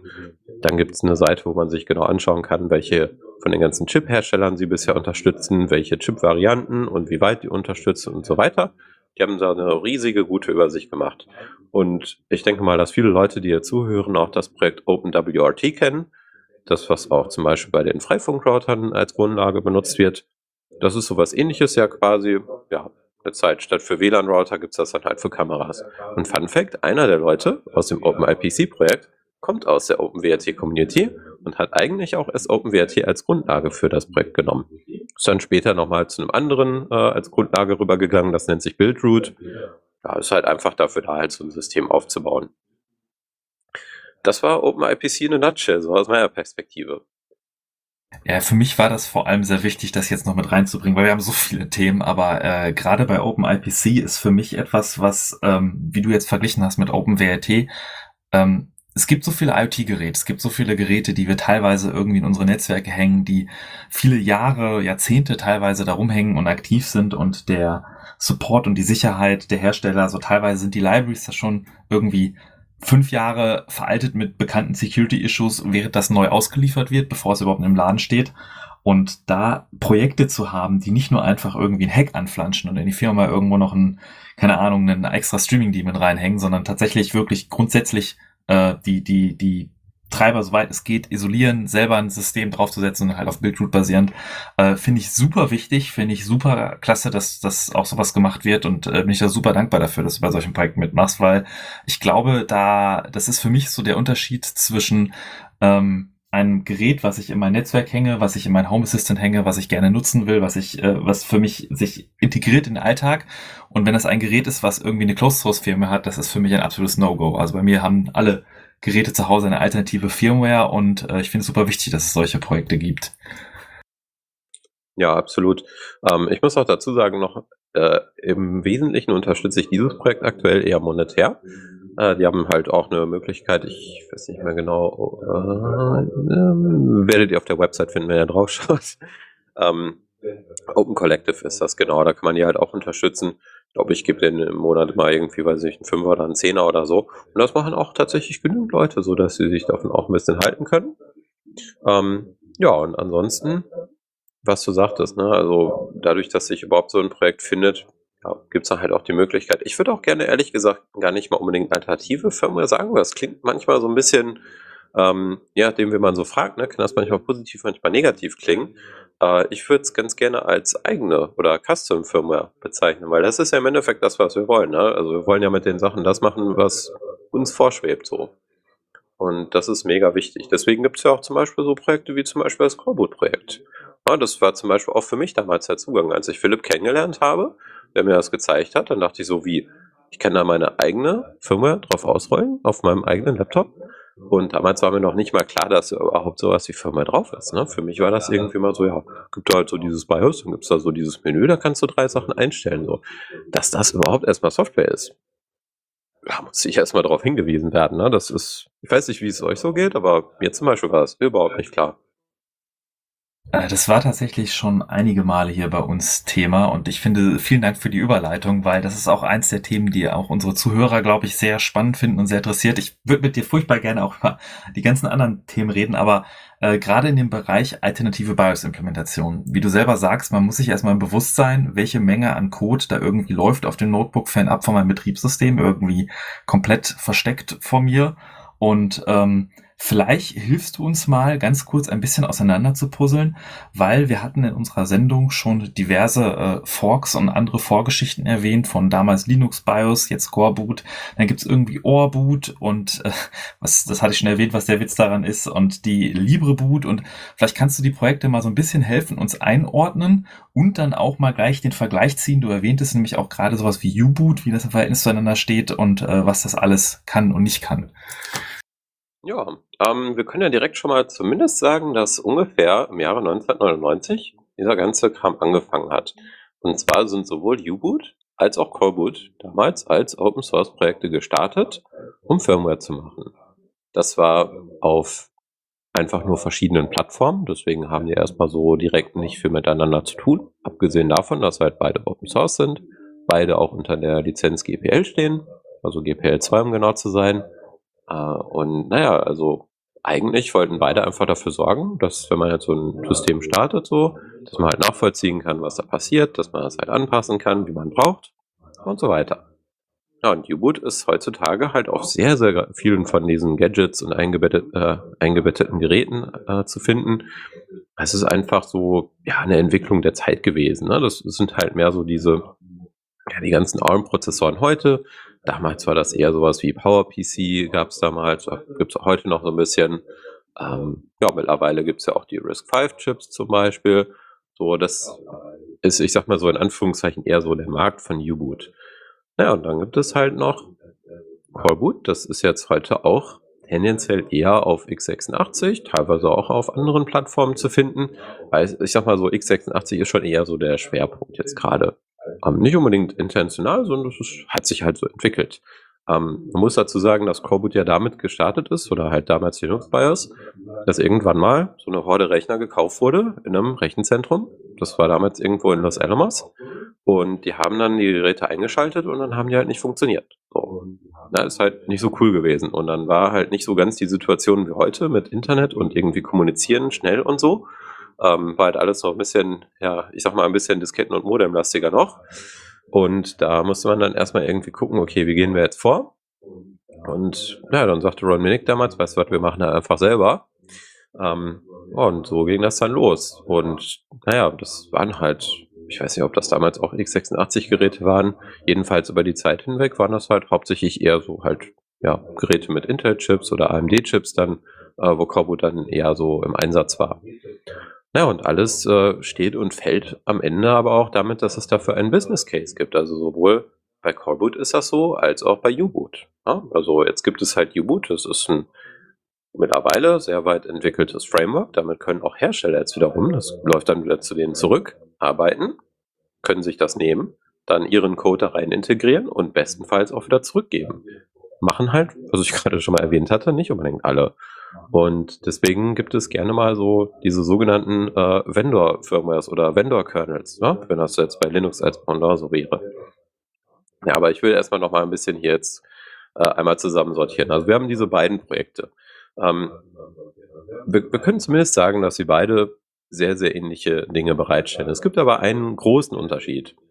Ähm, die Intention des Coreboot-Projektes ist es, einfach nur Initialisierung vorzunehmen, die das Betriebssystem selbst nicht machen kann, um das Betriebssystem dann zu starten und dem Betriebssystem die komplette Plattform zu überlasten. Jetzt kommt natürlich die große Einschränkung dazu. Das geht nur in einem gewissen Rahmen, weil du brauchst dafür die Herstellung des, äh, die Unterstützung des Chip-Herstellers. Ja, wenn jetzt zum Beispiel Intel keine Dokumentation rausgibt für einen Chip, kann man diesen Chip halt schlecht unterstützen in der eigenen Software, weil man ja aber gar nicht weiß, wie der funktioniert. Und naja, heute ist es halt so, es gibt tatsächlich keine Open Source Firmware am Ende. Wenn man irgendwo Coreboot auf seinem Laptop hat, zum Beispiel jetzt, ich habe hier den Lemur Pro äh, von System 76, da ist zwar Coreboot drauf, aber das ist herumgekleistert um ein sogenanntes Firmware Support Package von Intel. Und das hat die Möglichkeiten und halt genau die Beschränkungen von dem, was Intel da reingegossen hat. Nicht mehr und nicht weniger. Wollte man irgendwas anderes, müsste man irgendwas reverse engineeren dafür ja, und dann selber nochmal irgendwie ein bisschen dran rumhacken. Und jetzt kann man sich schon vorstellen, je mehr da irgendwie geheim gehalten ist, desto komplizierter wird das da irgendwie reinzukommen. Und dadurch, dass die Prozessoren halt sehr, sehr komplex geworden sind, ist es halt auch nicht so einfach, dass sich da schnell nochmal Communities bilden ne, und das irgendwie konkret machen. Wenn es nicht gerade ein wirklich so beliebtes Projekt ist, äh, äh, Produkt ist, wo wirklich ganz, ganz viele Leute das irgendwie haben und dieses Interesse daran haben und wirklich auch aktiv da irgendwas dran tun. Ähm, jetzt hast du ja gerade auch erwähnt, wir haben auch noch ein paar andere Projekte, die irgendwie verwandt damit sind. Da fangen wir einfach mal an mit LibreBoot. Ich glaube, das macht es am einfachsten. Äh, LibreBoot ist im Wesentlichen erstmal ein Fork von Coreboot, damit äh, gestartet und hat dann irgendwie noch ein paar eigene äh, ja, Sachen auch über die Zeit entwickelt. Ich kann es aber auch nicht so im Detail sagen, weil ich da nicht ganz so tief drin bin. Naja, und hat halt aber auch als Distribution fungiert. Ja, da konnte man fertige Images für manche Laptops sich holen. Es gibt noch ein anderes Projekt, das macht das ein bisschen ähnlich. Das ist das sogenannte Heads-Projekt. Äh, Heads ist halt dann fertige Firmware für manche ThinkPads. Ich glaube, das X230 ist das vor allem. Und auch 430, T430, so die ne, von Lenovo, die etwas älteren Geräte. Die sind einfach sehr gut von Coreboot unterstützt. Damals hatten wir noch genug Doku dafür und halt haben sich ein paar Leute noch hintergeklemmt. Da hat sich das nämlich genauso entwickelt. Ne? Damals war das noch ein bisschen einfach zugänglich. Naja, und dann hat irgendwann mal vor ein paar Jahren Ron Minnick gesagt so, hey, jetzt gibt es doch diese Programmiersprache Rust und Coreboot ist ja in C geschrieben. Wie wäre es, wenn wir das C von Coreboot wegnehmen und das dann einfach mal in Rust neu machen? Also den Buchstaben C auch aus dem Namen. Ne? Das ist ein dreifaches Wortspiel irgendwie. Ja, und dann habe ich da irgendwann auch den Zugang zugefunden und mich da auch ein bisschen mit reingeklemmt. Ja, dann gibt es noch das andere Projekt, das eher ein bisschen weiter hinten steht in der Kette. Das ist das Linux Boot Projekt. Das hattest du auch schon mal zwischendurch, glaube ich, erwähnt. Ähm, das Problem ist, wir haben jetzt überall irgendwie Boot im Namen, aber das sagt eigentlich überhaupt nichts aus. Das sagt nicht, wo das in einem Boot-Prozess zum Beispiel integriert ist. Das habe ich ja schon gesagt, Coreboot ist dafür da, erstmal nur Initialisierung zu machen. Und dann wäre der nächste Schritt, wenn du mit seiner Hardware angefangen hast zu initialisieren, um zu einem Betriebssystem zu kommen, jetzt musst du das Betriebssystem ja irgendwo herholen. Und jetzt ist die Frage, wie machst du das? Du könntest ja jetzt irgendwie dir einen Bootloader bauen. Was heißt ein Bootloader? Du hast Treiber für alles Mögliche an Speichermedien oder Netzwerk oder ne, von wo auch immer du weiter jetzt booten möchtest. Was weiß ich was, zum Beispiel so PCI-Busse, die wir hier im Laptop haben, dann hat man da irgendwo eine SSD irgendwie drin oder es gibt einen USB-Anschluss, dann hat man da Dateisysteme drauf oder Partitionen auch erstmal noch und so weiter. Ne? Oder man lädt was aus dem Netzwerk. Das ist sehr, sehr viel was da getun, äh, getan werden muss. Und dann war die Überlegung, hey, dann nehmen wir doch einfach den Linux-Kernel, packen das mit auf den Chip drauf, wo auch unsere restliche Firma drauf gespeichert ist. Also in unserem Beispielfall jetzt Or äh, Coreboot. Und dann ja, booten wir einfach damit von äh, dem nächsten Medium, also jetzt ne, zum Beispiel einer Festplatte oder so, das eigentliche Betriebssystem, das wir einsetzen wollen. Das heißt aber dann auch, es gibt die Einschränkung, den Linux-Kernel, den müssen wir dann so bauen für diesen Linux-Boot-Ansatz, dass der klein genug ist, um auf den Flash-Chip drauf zu packen, äh, passen. Jetzt ist er so, je nachdem, was man genau alles machen möchte, kann das irgendwie gewisse Grenzen haben. Dann kann man auch zum Beispiel überlegen, sowas wie U-Boot einzusetzen. Und jetzt kommt der Trick. U-Boot ist einmal, was ich gerade schon erwähnt habe, ein Framework, aber es ist sowohl einen Teil der Initialisierung macht, das heißt bei den SPL, Secondary Program Loader. Das ist quasi das, was so dafür sorgt, dass man einen Arbeitsspeicher nutzen kann, als auch so eine kleine Bootloader-Umgebung. Das heißt also, da sind dann so verschiedene Kommandos drin, ähnlich wie man das auch aus einer Linux-Shell kennt, nur so ein bisschen halt anders. Und damit kann man dann auch wieder von zum Beispiel Netzwerk booten oder halt vom lokalen Speichermedium. Das kann dann auch über USB sein oder irgendwie sowas. Ne? Je nachdem auch auf welcher Hardware-Plattform ist, gibt es da dann ja auch entsprechende Einschränkungen da. Ne? Was man halt für ein Board gerade hat, was da für Anschlüsse dran sind. Naja. Und man kann jetzt aber auch sagen, von U-Boot nimmt man einfach diesen Teil, der diese Umgebung bereitstellt und setzt das auf Coreboot oben drauf. Das geht auch. Ja? Und so ist das ja, so eine gewisse Überschneidung irgendwo. Und man kann jetzt aber auch zum Beispiel sagen, von U-Boot nimmt man diesen Teil, der nur die Initialisierung macht am Anfang, das SPL, und lädt danach aber nicht die volle U-Boot-Shell, sondern lädt direkt ein Linux-Kernel aus dem Flash-Speicher wieder und fährt dann den Linux-Boot-Ansatz und bootet dann über diesen ersten Linux-Kernel das eigentliche äh, Zielbetriebssystem wieder. Und da sind wir schon wieder im nächsten Rabbit Hole. Denn es gibt heutzutage Betriebssysteme, die erwarten eine sogenannte, äh, ja, oder eine Schnittstelle, das sogenannte EFI oder auch UEFI mittlerweile. Ähm, ja, eigentlich ist es erstmal das EFI, das Extensible Firmware Interface. Da gibt es einfach sowas wie Protokolle, äh, da gibt es sowas wie Services, äh, mit denen man dann reden kann. Das ist so ein bisschen wie, wenn man jetzt, ich weiß nicht, so Leute, die mal programmiert haben, ja, die kennen irgendwie Schnittstellen, weiß nicht, von irgendwelchen Clouds oder so, wo man irgendwo Informationen sich abholen kann oder bauen halt schon mal selbst so eine Schnittstelle. Genauso ist das dann in der Firmware auch. Man kann dann einfach sagen, hey, jetzt hier der Linux-Kernel. Äh, Firmware sagt mir doch mal bitte, äh, auf welcher Plattform laufe ich hier eigentlich? Ja, oder solche Dinge. Oder ähm, ich, ich weiß ja jetzt noch gar nicht so, wo ich bin. Ich werde jetzt irgendwo einfach mal was ausgeben. Ja, schreib mir doch mal bitte ein bisschen Text irgendwie raus. Und dann kann das die Firmware auch für dich übernehmen, wenn du jetzt halt im Kernel entwickelst und noch gar nicht weißt, was du überhaupt für eine Hardware hast und wie du die ansteuerst. Und dazu gehört zum Beispiel als erstes eine serielle Schnittstelle. Bevor du weißt, welche du da hast, wie du die ansteuerst, kannst du schon Ausgaben machen, indem du das an die Firma quasi delegierst. Naja, das ist aber ein Ziel, das wir äh, haben, mit äh, Callboot zu vermeiden. Dann entsteht das Problem, wenn man ganz viele solcher Services in die Firma reinpackt, dann hat die irgendwann auf einmal so viel Oberfläche, in Klammern Angriffsoberfläche, ja, dass man damit auch wieder Schabernack treiben kann, wenn man da nicht höllisch aufpasst. Und das ist leider mit der Zeit passiert. Also es gibt so viel Feature Creep mittlerweile, dass wir haufenweise Sicherheitslücken in der Firma haben. Und ich habe ja schon gesagt, das ist alles so ein riesiger Markt insgesamt. Und da wissen teilweise auch selber gar nicht die Produkthersteller, was da am Ende so alles reinfließt, dass das so unübersichtlich ist und man sich heute nicht mehr sicher sagen kann bei einem Produkt, ob das jetzt wirklich auch einigermaßen okay ist und sicher oder halt ja, Lücken hat ohne Ende. Das kann man halt, ohne dass man einen Code dafür hat, irgendwie schwer einsehen oder ohne überhaupt das ganze Verständnis dafür zu bekommen und so. Naja, und deswegen bin ich noch bei einem anderen Projekt mit dabei. Äh, das habe ich mal so ein bisschen gestartet. Da will ich einfach dokumentieren, wie im Allgemeinen überhaupt so die ganzen Sachen funktionieren, damit man da ja ein bisschen mehr nachvollziehen kann überhaupt. Ne? Wie kann man überhaupt sich das evaluieren? Wie kann man sich anschauen, wie funktioniert mein Laptop und so weiter. Äh, das Projekt nenne ich Plattform System Interface. Ist noch nicht groß, ist noch nicht viel drin. Kann man sich gerne mal auf GitHub zum Beispiel anschauen. Da habe ich jetzt die meisten Sachen liegen. Ähm, und das ist so ein bisschen, ich würde sagen, parallel zu der Bestrebung von Right to Repair, hatten wir gerade auch einmal kurz erwähnt, die haben auch ein Wiki aufgebaut, repair.wiki. Da kann man sich für sehr, sehr viele Geräte auch einfach anschauen, wie die aussehen. Also innerhalb der Geräte, ja, so ein bisschen Schaltpläne haben die da vielleicht auch drin oder halt auch Anleitungen einfach zum Reparieren. Ja, da gibt es auch sonst diverse Foren für noch.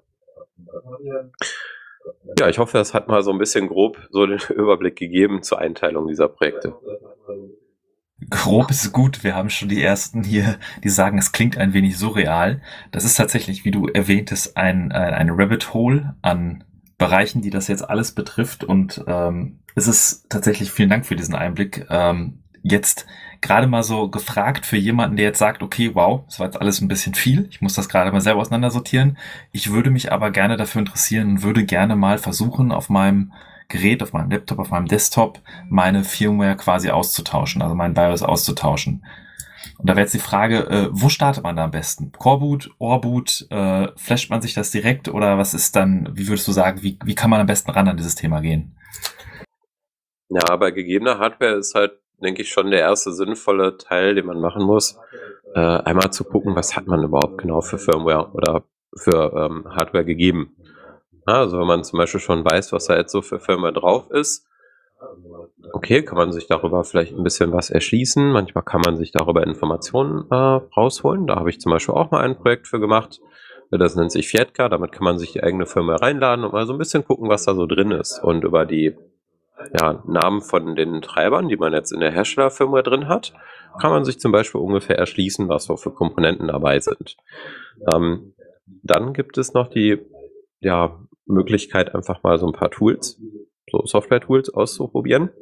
Hm. Leute, die irgendwann mal angefangen haben mit Linux, haben vielleicht schon mal LS-USB benutzt oder LSPCI. Ja, damit kann man sich dann aus dem System heraus ein bisschen anzeigen lassen, was hat man da. Und da haben wir noch ein bisschen was mehr. In Coreboot im Repository gibt es ein Verzeichnis, das heißt Util, also für Utilities. Da sind sehr, sehr viele verschiedene solche Werkzeuge drin. Hm. Ja, und dann haben wir bei Coreboot auch noch etwas Doku auf docscoreboot.org oder doccoreboot.org. Ich bin mir nicht mehr sicher, ob Singular oder Plural, werdet ihr finden. Ähm, da wird nach und nach immer mal mehr reingeschrieben.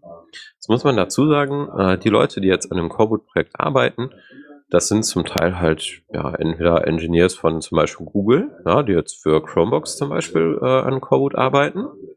Naja, oder halt auch einfach so Hobbyleute oder halt nochmal ein paar andere kleinere Firmen.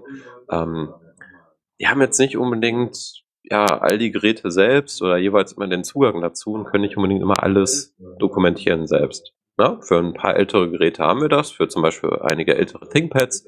Da haben wir gute Anleitungen, wie man die auseinander nimmt, weil, wie gesagt, das war halt äh, nicht unbedingt so trivial, da erstmal hinzukommen. Damals waren die halt auch ein bisschen weniger zugänglich als heute. Ja, also heute ist es so, die meisten Laptops schraubt man auf und da hat man direkt alles vor der Nase. Und damals war gerne mal irgendwie was so ein bisschen verschachtelt. Ich weiß auch, Dennis, wir haben ja auch mal irgendwann bei dir Corwood auf deinen Laptop draufgeflasht. Das ist um, so, ähm, ja. Auf äh, mein T430 war das. Ja, genau. Äh, hast du noch eine grobe Richtung, wie viele Schrauben wir da auf den Tischen verteilt haben? Also viele. genau, also am Ende fehlten, glaube ich, zwei. Aber das ist, äh, das ist ganz normal, dass das passiert. genau. Ja, das ist halt heute ein bisschen einfacher zum Glück. Ne? Und jetzt brauchen wir aber halt immer noch die Anleitung, okay, wenn du jetzt deine Hardware hast, mittlerweile gibt es so viel Hardware auf dem Markt, ne? mit der Zeit wird es ja nicht weniger, sondern immer nur mehr und mehr und mehr, muss man sich erstmal wieder zurechtfinden. Das heißt, man muss erstmal finden, was hat man für einen Prozessor, was für eine Generation und so weiter. Naja, und wenn man jetzt man kann jetzt erstmal grob sagen, ja, wenn du jetzt einen x86-Laptop hast, also Intel oder AMD, dann wäre halt Coreboot das, was du dir angucken könntest und erstmal schauen, ob überhaupt gewissermaßen Unterstützung für deinen Prozessor schon mal da ist. Wenn du richtig viel Glück hast, ist für ausgerechnet deinen Laptop schon irgendwie Unterstützung da. So also bei den Chromebooks wäre das jetzt so, äh, bei den anderen nicht unbedingt. Die andere Sache ist, es gibt auch eine, ja, den ein oder anderen Mechanismus, äh, der auch verhindern kann, dass man eine eigene Firmware ausführt. Das wäre zum Beispiel bei Intel ein Feature, nennt sich Bootguard. Ja, Bootguard ist etwas, das prüft, wenn man den Laptop jetzt bootet, ob die Firma, die darauf jetzt ausgeführt werden soll, mit bestimmten Schlüsseln signiert ist zum Beispiel. Ja, und die Schlüssel, die wir jetzt natürlich nicht öffentlich haben, außer die fallen mal wieder versehentlich von einem Laster. Das passiert auch schon mal zwischendurch. Dann ne, brennt immer so ein bisschen so die Security-Hölle für Firmware.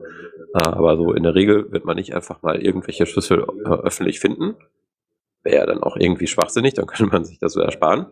Ähm, das heißt also, na, du wirst halt nicht unbedingt eigene Firma ausrollen können.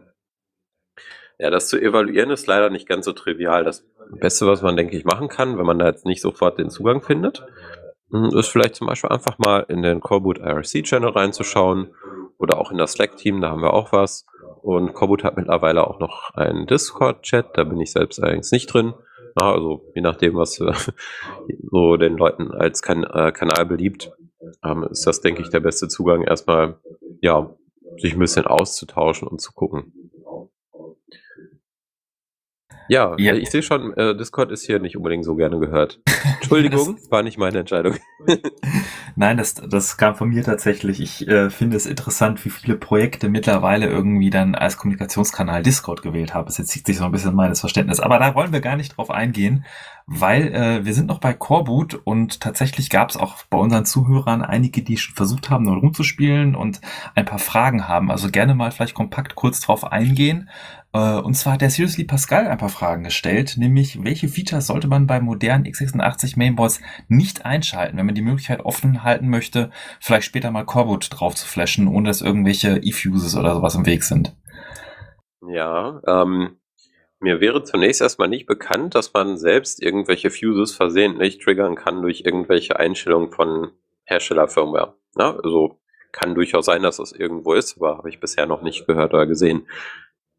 Üblicherweise, na, wenn die Sachen halt, wenn die Mainboards hergestellt werden, äh, wird das halt in der Fabrik dann einfach gefused. Da kommt dann der Hersteller-Key rein, also ne, der Public Key zum Validieren der Firmware, der wird dann einfach reingefused und dann ist fertig. Ähm, manche versäumen auch schon mal diese Fuses selbst zu setzen, dann kann man nochmal die Keys austauschen, theoretisch. Äh, die Doku dazu, wie man die irgendwo rein provisioniert, ist vermutlich nicht öffentlich. Also ich kann jedenfalls nichts dazu sagen. Ich gehe mal nicht davon aus, dass Intel die öffentlich macht, zum Beispiel jetzt. Ähm, könnte aber auch durchaus sein. Also hm, da müssen wir mal so ein bisschen schauen. Äh, wenn man weiß, wie das geht, kann man natürlich auch, wenn man gemein ist, ja, wenn man jetzt weiß, irgendwie bei bestimmten Laptops sind irgendwelche Fuses nicht gesetzt und du kannst jemand nicht leiden, ähm, dann äh, wartest einfach mal, bis er von seinem Laptop weg ist, äh, bootest einfach mal deinen eigenen USB-Stick, setzt da irgendwelche Fuses mit deinen eigenen Keys rein und dann hat er einen äh, etwas teureren Briefbeschwerer. So. Ja, so viel dazu. Vielen Dank. Und äh, die eine weitere Frage wäre zum Beispiel, weißt du, wie stehen die Chancen, dass in absehbarer Zeit Coreboot auf einem Mainboard mit so einer aktuellen CPU, zum Beispiel mit ECC-RAM oder sogar vielleicht OpenBMC-Support geben wird? Ja, okay, gehen wir mal auf die Sachen getrennt ein. Ähm, ich nehme mal das BMC als erstes, äh, weil es ein bisschen kürzer ist. Die meisten BMCs, die heutzutage verbaut werden, sind tatsächlich von einem Hersteller, das ist A-Speed. Und das sind ARM-Chips, die da benutzt werden. Es gibt noch ein paar andere, na, aber es sind so die hauptsächlichen. Da läuft dann tatsächlich eher U-Boot drauf, denke ich. Ähm, Coreboot eher nicht. Und wenn, dann müssten wir halt erstmal Edoku für diese Chips haben, um das irgendwie machen zu können. Ne? Oder wir tippern einfach von U-Boot ab, aber ist eigentlich Quatsch, weil U-Boot ist halt genauso wie ein Coreboot unter GPL und in C geschrieben. Also ja, macht keinen Sinn, das nochmal zu duplizieren. Ne? Ähm, ja, aber wenn, äh, ja, wenn da Leute irgendwie Interesse haben, da auch mal sich die Firma anzugucken, das muss man jetzt dazu sagen, BMCs, wer es nicht kennt, ähm, das sind die Baseboard Management Controller, die man halt so auf Serverboards findet. Die sind jetzt halt nicht unbedingt so, dass man dafür mal eben entwickelt. Also es gibt da zwar auch so Development Boards für, die findet man aber nicht so einfach. Und ich weiß nicht, wie es euch so geht, aber ich würde mir jetzt nicht unbedingt mal eben so ein paar tausend Euro Server kaufen, einfach mal um zu gucken, ob ich eigene BMC-Firma draufkriege. So. Also für dieses Experiment ist das schon ein bisschen teuer. Ähm, zum Glück gibt es aber ja das OpenBMC-Projekt. Und es gibt jetzt auch tatsächlich Leute, die sich darauf spezialisieren, zum Beispiel OpenBMC als Distribution zu bauen. Ja, ähm, ja, kleiner Teaser dazu. Äh, macht unter anderem Philipp halt, den ich aus dem Labor kennengelernt habe, äh, jetzt noch mit einem anderen Freund von uns zusammen. Ähm, ja, das wird jetzt für HP-Geräte speziell erstmal sein. Ähm, gibt aber auch noch ein paar andere Sachen. Ne? Also die Sachen, die sonst für OpenBMC gemacht werden, die kommen halt eher so von den Hyperscalern, die mehr als sich einen Server fürs Wohnzimmer mal holen, sondern halt eher so die paar tausend hier, ein paar tausend da. Ja, die haben dann halt schon eher den Bedarf und halt auch die Möglichkeiten, sowas zu tun. Also ja, ich selber habe ehrlich gesagt mit BMCs noch nicht wirklich was gemacht, wo es. Ich habe mir zwar OpenBMC und auch das äh, kleinere UB, äh, UBMC-Projekt mal so ein bisschen angeschaut. Äh, ja, können Leute sich auch mal ein bisschen recherchieren, aber zu viel Einblick kann ich da jetzt nicht geben. Naja, wie das jetzt ist mit ähm, aktuelleren äh, CPUs mit auch ECC-RAM-Unterstützung, also RAM mit vieler korrigierenden Codes. Ähm, dazu kann ich zwei, drei Sachen sagen. Also erstmal zu tief Einblick habe ich da jetzt selbst auch nicht. Ja. Äh, was da unterstützt wird, kann ich jetzt zum Beispiel auch gerade nicht sagen. Wie die Chancen stehen für Unterstützung, hängt halt wie bei all den anderen Sachen im Endeffekt auch wieder an den Chip-Herstellern. Kann ich auch nicht zu sagen. Ne? Das ist eine Sache, wenn da wirklich viele Leute Interesse haben, ja, vielleicht macht es ja Sinn, mal so eine Plattform zu machen, so zu sammeln, wie viele Consumer hätten denn gerne mal sowas, damit mal bei Intel anzuklopfen und zu sagen, hey, hier Intel, hier haben ja 50 Millionen Leute gesagt, die wollen alle ganz gerne Coreboot auf eurer so und so Plattform mit ECC-RAM. Macht ihr das? Ja, nein. Ja, ist jetzt natürlich eine große Hürde leider. Ist so ein bisschen ähnlich wie hier, wir sind ja hier zum Glück eine Demokratie in Deutschland, da gibt es ja auch manchmal so Petitionen und wie erfolgreich die sind, ne, kennt man ja auch. Ähm, manchmal so eher so 10%, manchmal eher so, ja, ihr wisst, was ich meine. Also ich will da jetzt einfach nicht zu große Hoffnung schüren, aber es ist ja auch nicht immer alles unmöglich, ja, wenn man Glück hat. Kann es ja auch sein, dass ein Hyperscaler eben gerade genau mit diesem Use Case kommt und dann doch wieder was in Upstream Coreboot dazu landet. Naja, jetzt eine andere Sache, die noch äh, spannend werden könnte. Ähm, ECC-RAM ist jetzt ja eine Möglichkeit, aber es gibt auch noch ein paar andere mit dem Arbeitsspeicher mehr interessante Dinge zu tun, ähm, denn die werden ja auch weiterentwickelt, die Sachen. Und vielleicht kommt jetzt über die Jahre noch etwas anderes, was so ein bisschen ähnlich ist wie ECC-RAM. Ähm, kann ich jetzt aber noch nicht so konkret sagen. Ich habe da nur mal gehört, es gibt da so Leute, die verschiedene Ideen dafür haben. Ja, würde ich äh, aber einfach mal abwarten. Ich denke nicht, dass man da irgendwie eine Garantie geben kann, dass was kommen wird ich weiß gar nicht, woher diese irrationale Angst bei mir kommt, aber ich bin ein Mensch, der auf jeden Fall sich Sorgen macht über Bitflips. Also, dass mein RAM doch irgendwo mal doch irgendein kosmisches Partikel erwischt und sich äh, da was ändert. Und ich wünsche mir tatsächlich schon seit Ewigkeiten, dass es sowas wie ECC-Support auch mehr im Consumer-Bereich gibt, mehr Boards unterstützen. Äh, bin jetzt auch ganz froh darüber, dass so eine ähnliche Technik auch in DDR5 gelandet ist, dass da ja so eine Art Fehlerkorrektur mit drin ist. Das beruhigt mich psychisch ein bisschen. Ähm, aber nochmal ganz kurz die Frage von Seriously Pascal möchte ich auch nochmal einstreuen. Jetzt hatten wir über Speicher gesprochen. Weißt du zufällig etwas über die Verschlüsselungstechniken, die in Intel oder AMD CPUs eingebaut sind, wie diese Total Memory Encryption oder Secure Memory Encryption von AMD? Äh, wie es da mit dem Support aussieht, ist da irgendwas zu sehen am Horizont? Ja, kann ich selbst erstmal nicht behaupten, dass da was zu sehen wäre, aber ich habe da auch jetzt nicht unbedingt so den Einblick zu, beziehungsweise ich track das auch selber nicht so aktiv, weil ich da persönlich jetzt nicht so das Interesse daran habe, erstmal direkt. Ähm, hat jetzt ne, weniger was von Security-Desinteresse oder so irgendwie zu tun, sondern ist einfach, ja, ich mache halt viele Sachen. Ähm, ich würde nicht davon ausgehen, dass das so schnell kommt. Und ich behaupte mal, naja, was du jetzt gerade sagtest, so die Angst, die du da hast, ob das jetzt rational ist oder irrational, ich sag mal, unberechtigt ist es ja nicht, ne, dass irgendwo mal ein Bit flippt, weil irgendwer gewinnt auch mal mal im Lotto. Ne? So Dinge passieren halt schon mal. Ähm, ich empfehle da meine persönliche Backup-Strategie. Das ist die Befreiung von Verlustangst. Das löst sehr viele Probleme. ähm, ja, wir haben uns heutzutage schon wirklich sehr daran gewöhnt, dass irgendwie alles irgendwo gespeichert ist. Ne? Ähm, ja, vielleicht hilft das auch da einfach mal ein bisschen lockerer zu werden.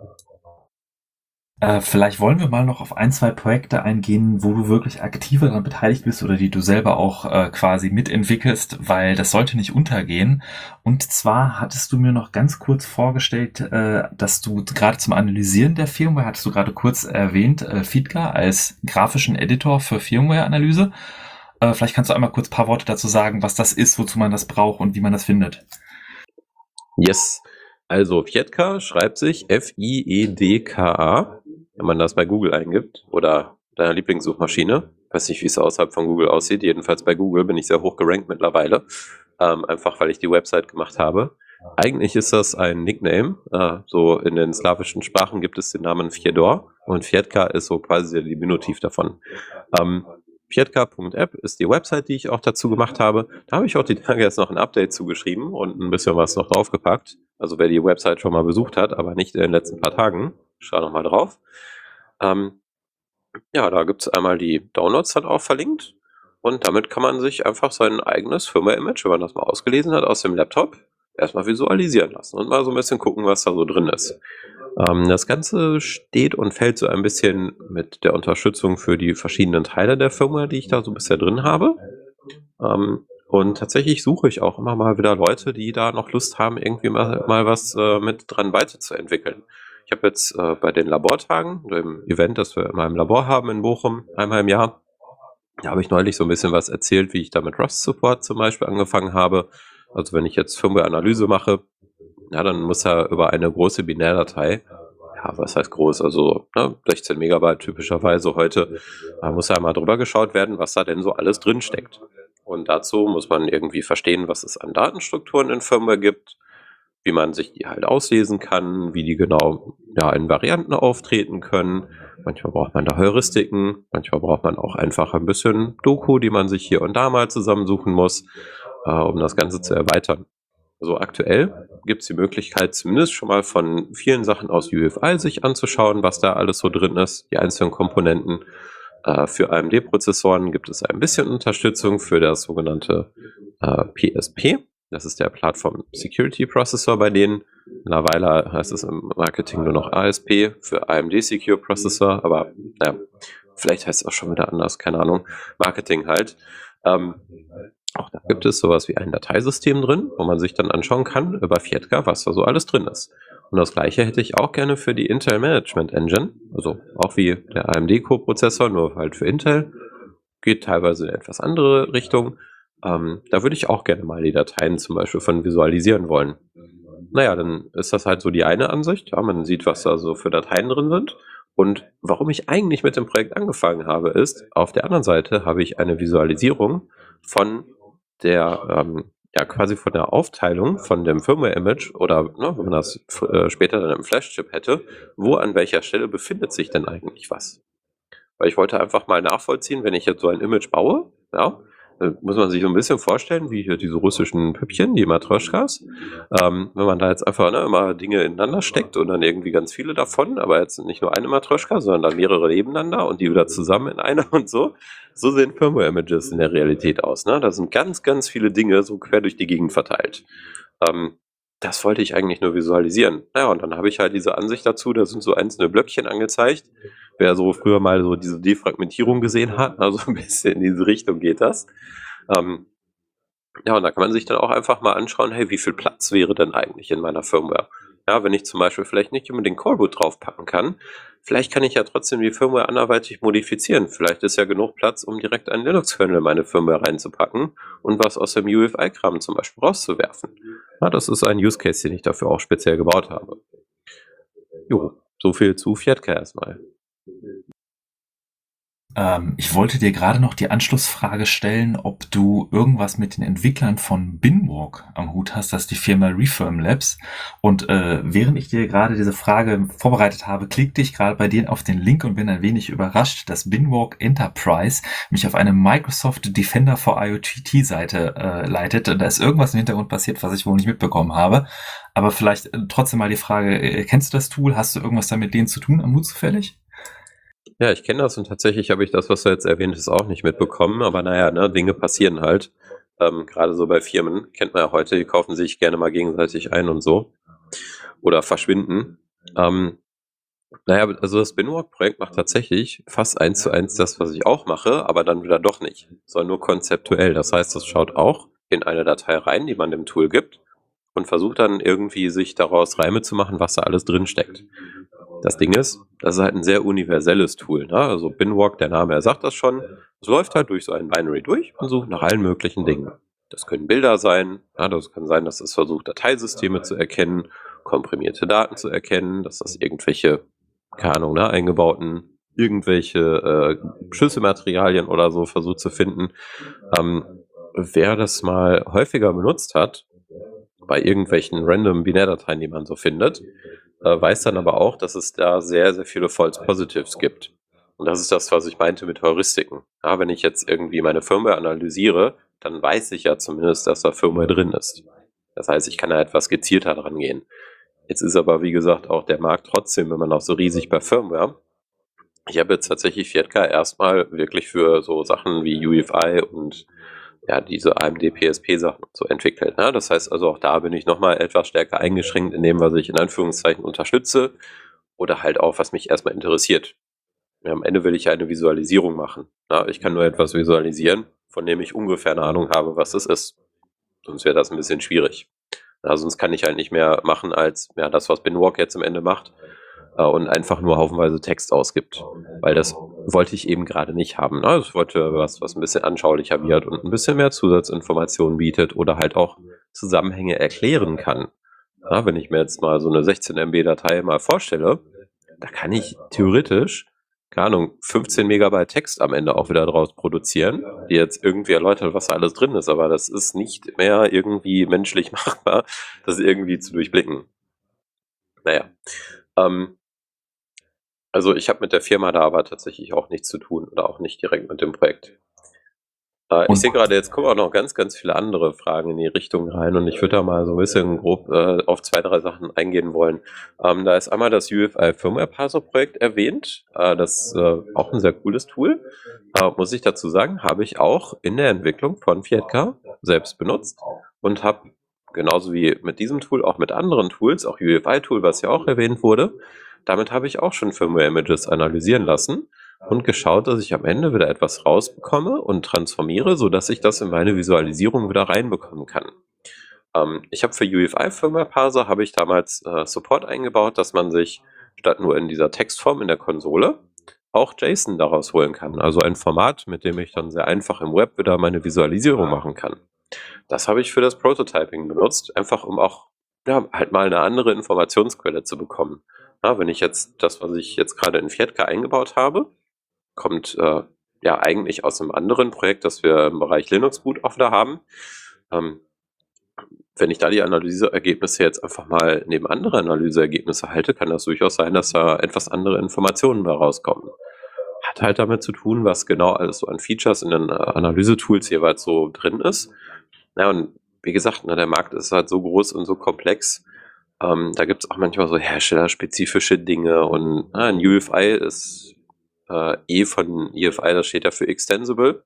Ist halt dafür gemacht, dass Leute damit halt auch ja durchaus mal ein bisschen kreativer werden können. Und das werden die Hersteller auch gerne mal. Ja? Deswegen, es gibt zwar die UEFI-Standards, aber man findet durchaus immer mal wieder so Eigenheiten, die zum Beispiel, sagen wir mal, nur bei MSI zu finden sind oder nur bei HP oder so. Naja, ähm, tatsächlich habe ich auch äh, mit dem äh, Autor von UEFI Tool schon mal gesprochen. Äh, unter anderem letztes Jahr auf der Open Source Firmware Konferenz. Hatten wir die nämlich in Schweden und da hat er dann auch gerade so die Zeit dafür und ist auch dazu gekommen. Das ist der Nikolai. Jo, ähm, und dann gibt es noch eine Firma, die macht auch interessante Sachen. FW Hunt.Run ist hier schon äh, gerade angesprochen worden. Da ist der Alex Matrosov, der hat die Firma Binary gegründet, noch mit ein paar anderen. Die machen auch Firmware-Analyse, noch mit einer etwas anderen Ausrichtung. Und zwar machen die vor allem Security-Analyse. Das heißt, die wollen rausfinden, na, gibt es vielleicht Schwachstellen in Firmware und so weiter. Und jetzt sind wir quasi genau richtig im Timing, nämlich zwischen unserer Verabredung und heute äh, ist das Embargo mittlerweile quasi gebrochen. Äh, die haben da neulich mal was gefunden und zwar kann man bei vielen Herstellern einfach eigene Logos in die Firma reinpacken, die dann halt beim Laptop starten zu sehen sind. Also mit Coreboot kann man das ja schon lange machen, dass man einfach ein eigenes Bildchen da reinmacht. Das ja, hatten wir damals auch gemacht, Dennis. Da hatten wir jetzt dann irgendein Bild mit Bochum, glaube ich, sogar eingebaut oder so. Ich äh, meine, genau, wir haben irgendein Logo oder haben wir nicht mal sogar das Laborlogo da eingebaut? Irgendwie sowas. Also wir haben da, oder zumindest hattest du da mal rumgespielt tatsächlich. Äh, das, äh, ja. Genau. Ja, ich weiß auch nicht mehr genau, welches Bild das war. Ich dachte, das war irgendein Foto oder so. Naja, ist ja auch egal. Ähm, naja, ich habe ne, jedenfalls auch mal, mal eigene Bilder irgendwo reingemacht, weil das ist eigentlich das auch, warum ich meine Firma selber dann anpassen wollte, damit ich zum Beispiel einfach meinen eigenen Kram da irgendwie anzeigen kann am Anfang. Vielleicht auch mal mein eigenes Menü bauen oder so. Ja, das sind ja zum Beispiel auch Türen, die einem dann offen stehen, wenn man offene und ja, selbst flashbare Firmware hat. Ähm, naja, und das, was Binary jetzt halt gefunden haben, wenn man halt Bilder hinterlegt und diese Bilder haben halt gewisse äh, zufällige Dinge in sich drin, äh, dann kann man durchaus auch Codeausführungen triggern in der EFI-Firmware. Und das haben die halt gefunden bei, I kid you not, über 5000 Geräten. Ja? Also verifiziert bei über 5000 Geräten. Ähm, das ist nicht wenig. Also mit 5000 Geräten meine ich 5000 verschiedene Geräte. Das heißt also von verschiedenen Geräteherstellern mit verschiedenen Chips drin, ja, mit verschiedenen Firmware-Anbietern, äh, die verschiedene eigene Frameworks ja nochmal bauen und so. Das heißt, das ist eigentlich jetzt nicht unbedingt so das coolste Ding. Und äh, naja, gleichzeitig ähm, haben das äh, ja, Leute aus dem UFL Forum mal so ein bisschen runtergeschrieben, warum das für die jetzt so lange gebraucht hat, um da irgendwie was zu fixen. Ich weiß ehrlich gesagt nicht, ob das jetzt wieder überall gefixt ist. Jedenfalls beschreiben die, wie komplex deren Ökosystem geworden ist. Und deswegen können die nicht innerhalb von 90 Tagen irgendwie sowas fixen, sondern brauchen 300 Tage, bis ein Update irgendwann mal bei dir landet. Das heißt also, wenn jetzt irgendwelche Leute mal die jetzt nicht so nett sind und Bescheid sagen, wenn irgendwo Probleme sind, sondern das halt schamlos ausnutzen. Ob das jetzt Regierungen sind na, oder irgendwie so Ransomware-Gruppen oder so, ist ja egal. Die haben jetzt 300 Tage Zeit, irgendwelche Sachen zu exploiten, bis du ein Update für irgendwas bekommt, äh, bekommst. Ist halt nicht so cool. Naja, und ich werde jetzt mal am Mittwoch, werde ich mal ein gebrauchtes ThinkPad hier aus dem AFB-Shop in Essen holen. War übrigens auch sehr cooler Laden, sehr unterstützenswert. Äh, ist eine gemeinnützige Firma. Da habe ich mir damals auch als Schuli mein gebrauchtes ThinkPad geholt. Ähm, ja, und diesmal werden wir ein ThinkPad nehmen und einfach mal gucken, ob wir dieses, ähm, ja, diese Schwachstelle, die da jetzt aufgedeckt wurde, ob wir die damit dann auch ausnutzen können. Also wahrscheinlich können wir das dann. Und dann werden wir das mal ein bisschen veröffentlichen und auch auf dem Kongress mal zeigen, weil jetzt auf dem 37C3, der jetzt bald anstellt, werden wir mit der Open Source Firmware Foundation auch wieder einen Stand haben, da könnten wir es dann showcasen. Äh, kein großes Versprechen, dass es gelingen wird, ne, aber wir werden es versuchen ja, das ist so eins von den Ergebnissen. Ähm, ansonsten ja die Plattform FW Hunter Run, die hier angesprochen wurde, ähm, wird ja auch empfohlen. Ja, auch sehr, sehr coole Projekte. Die machen übrigens, Fun Fact, auch sehr viel Open Source. Also die haben auch sehr viele Sachen auf GitHub. Äh, das sind noch mindestens 20 weitere Fragen, die ich jetzt dazu stellen könnte, was super spannend interessant ist. Wir müssen nur ein kleines bisschen auf die Zeit achten. Ähm, deswegen würde ich gerade noch mal ganz kurz äh, darauf hinweisen, du hast zum Beispiel auch auf deiner Webseite die meisten Talks und auch Slides äh, äh, veröffentlicht. Man kann auch zum Beispiel ein interessantes sehen, äh, das ist Drivers from Outer Space. Vielleicht könntest du mal so Elevator-Pitch-mäßig kurz sagen, was das Utility dahinter ist, was das Cooles macht und ob du noch weitere coole Projekte hast, die du kurz vorstellen würdest äh, damit hier auch nichts untergeht. Ja, genau. Ja, die Zeit läuft leider. Wir haben das ja schon in der Verabredung jetzt äh, ein bisschen ähm, ja, besprochen. Also ich kann sehr viel erzählen, aber die anderthalb Stunden haben wir jetzt schon fast rum. Ja, die Zeit läuft. Ähm, ja, genau. Ich habe auf meiner Website habe ich meine ganzen Slides immer verlinkt. Ich versuche die auch immer mal up to date zu halten. Vielleicht verlinke ich auch mal Aufzeichnungen, keine Ahnung, wenn ich dazu komme. Ähm, dieses Drivers from Outer Space Projekt, das war aber eigentlich war es nur ein Vortrag. Das äh, Projekt ist noch ein bisschen größer, so gesehen. Ähm, da habe ich mal ein bisschen showcasen wollen, wie das jetzt eigentlich ist, wenn ich jetzt irgendwo mein eigenes Linux-System laufen habe und ich möchte jetzt irgendwie weiter daran entwickeln. Also es ist an vielen Stellen es ist einfach, erstmal überhaupt den Kernel ans Laufen zu kriegen, also verhältnismäßig. Ja, und dann kann man jetzt irgendwas für die Konsole ausgeben und dann hat man da jetzt so ein kleines System und kann man ein bisschen rumhacken. Aber interessant ist ja tatsächlich, alles von dem System ans Laufen zu kriegen. Und dafür braucht man eben Treiber. Jetzt hat Linux halt die Möglichkeit, dass ich zur Laufzeit einen Treiber nachlade. Dafür gibt es den Befehl insmod, den kennen vielleicht Leute, oder auch den Befehl modprobe. Ja, insmod ist so die eigentliche Primitive davon. Und wenn ich jetzt die Möglichkeit habe, von einem System, was jetzt gerade ausgeführt wird, naja, einfach so ein kleines Protokoll zu bekommen, wo ich auch von außen einfach Treiber reingeben kann, na, dann kann ich auf meinem Laptop, wo ich halt jetzt ein bisschen mehr Ressourcen habe, als zum Beispiel auf so einer kleinen Kamera, da sind halt ja, meistens eher so einfachere, kleinere Prozessoren drin. Ja, die brauchen nicht ganz so viel Energie. Die haben vielleicht nur einen Prozessorkern, die haben vielleicht auch nur 64 Megabyte Arbeitsspeicher zum Beispiel typischerweise. Da werde ich jetzt keine Entwicklungsumgebung drauf laufen lassen können. Ja, das mache ich dann halt von meinem Laptop aus.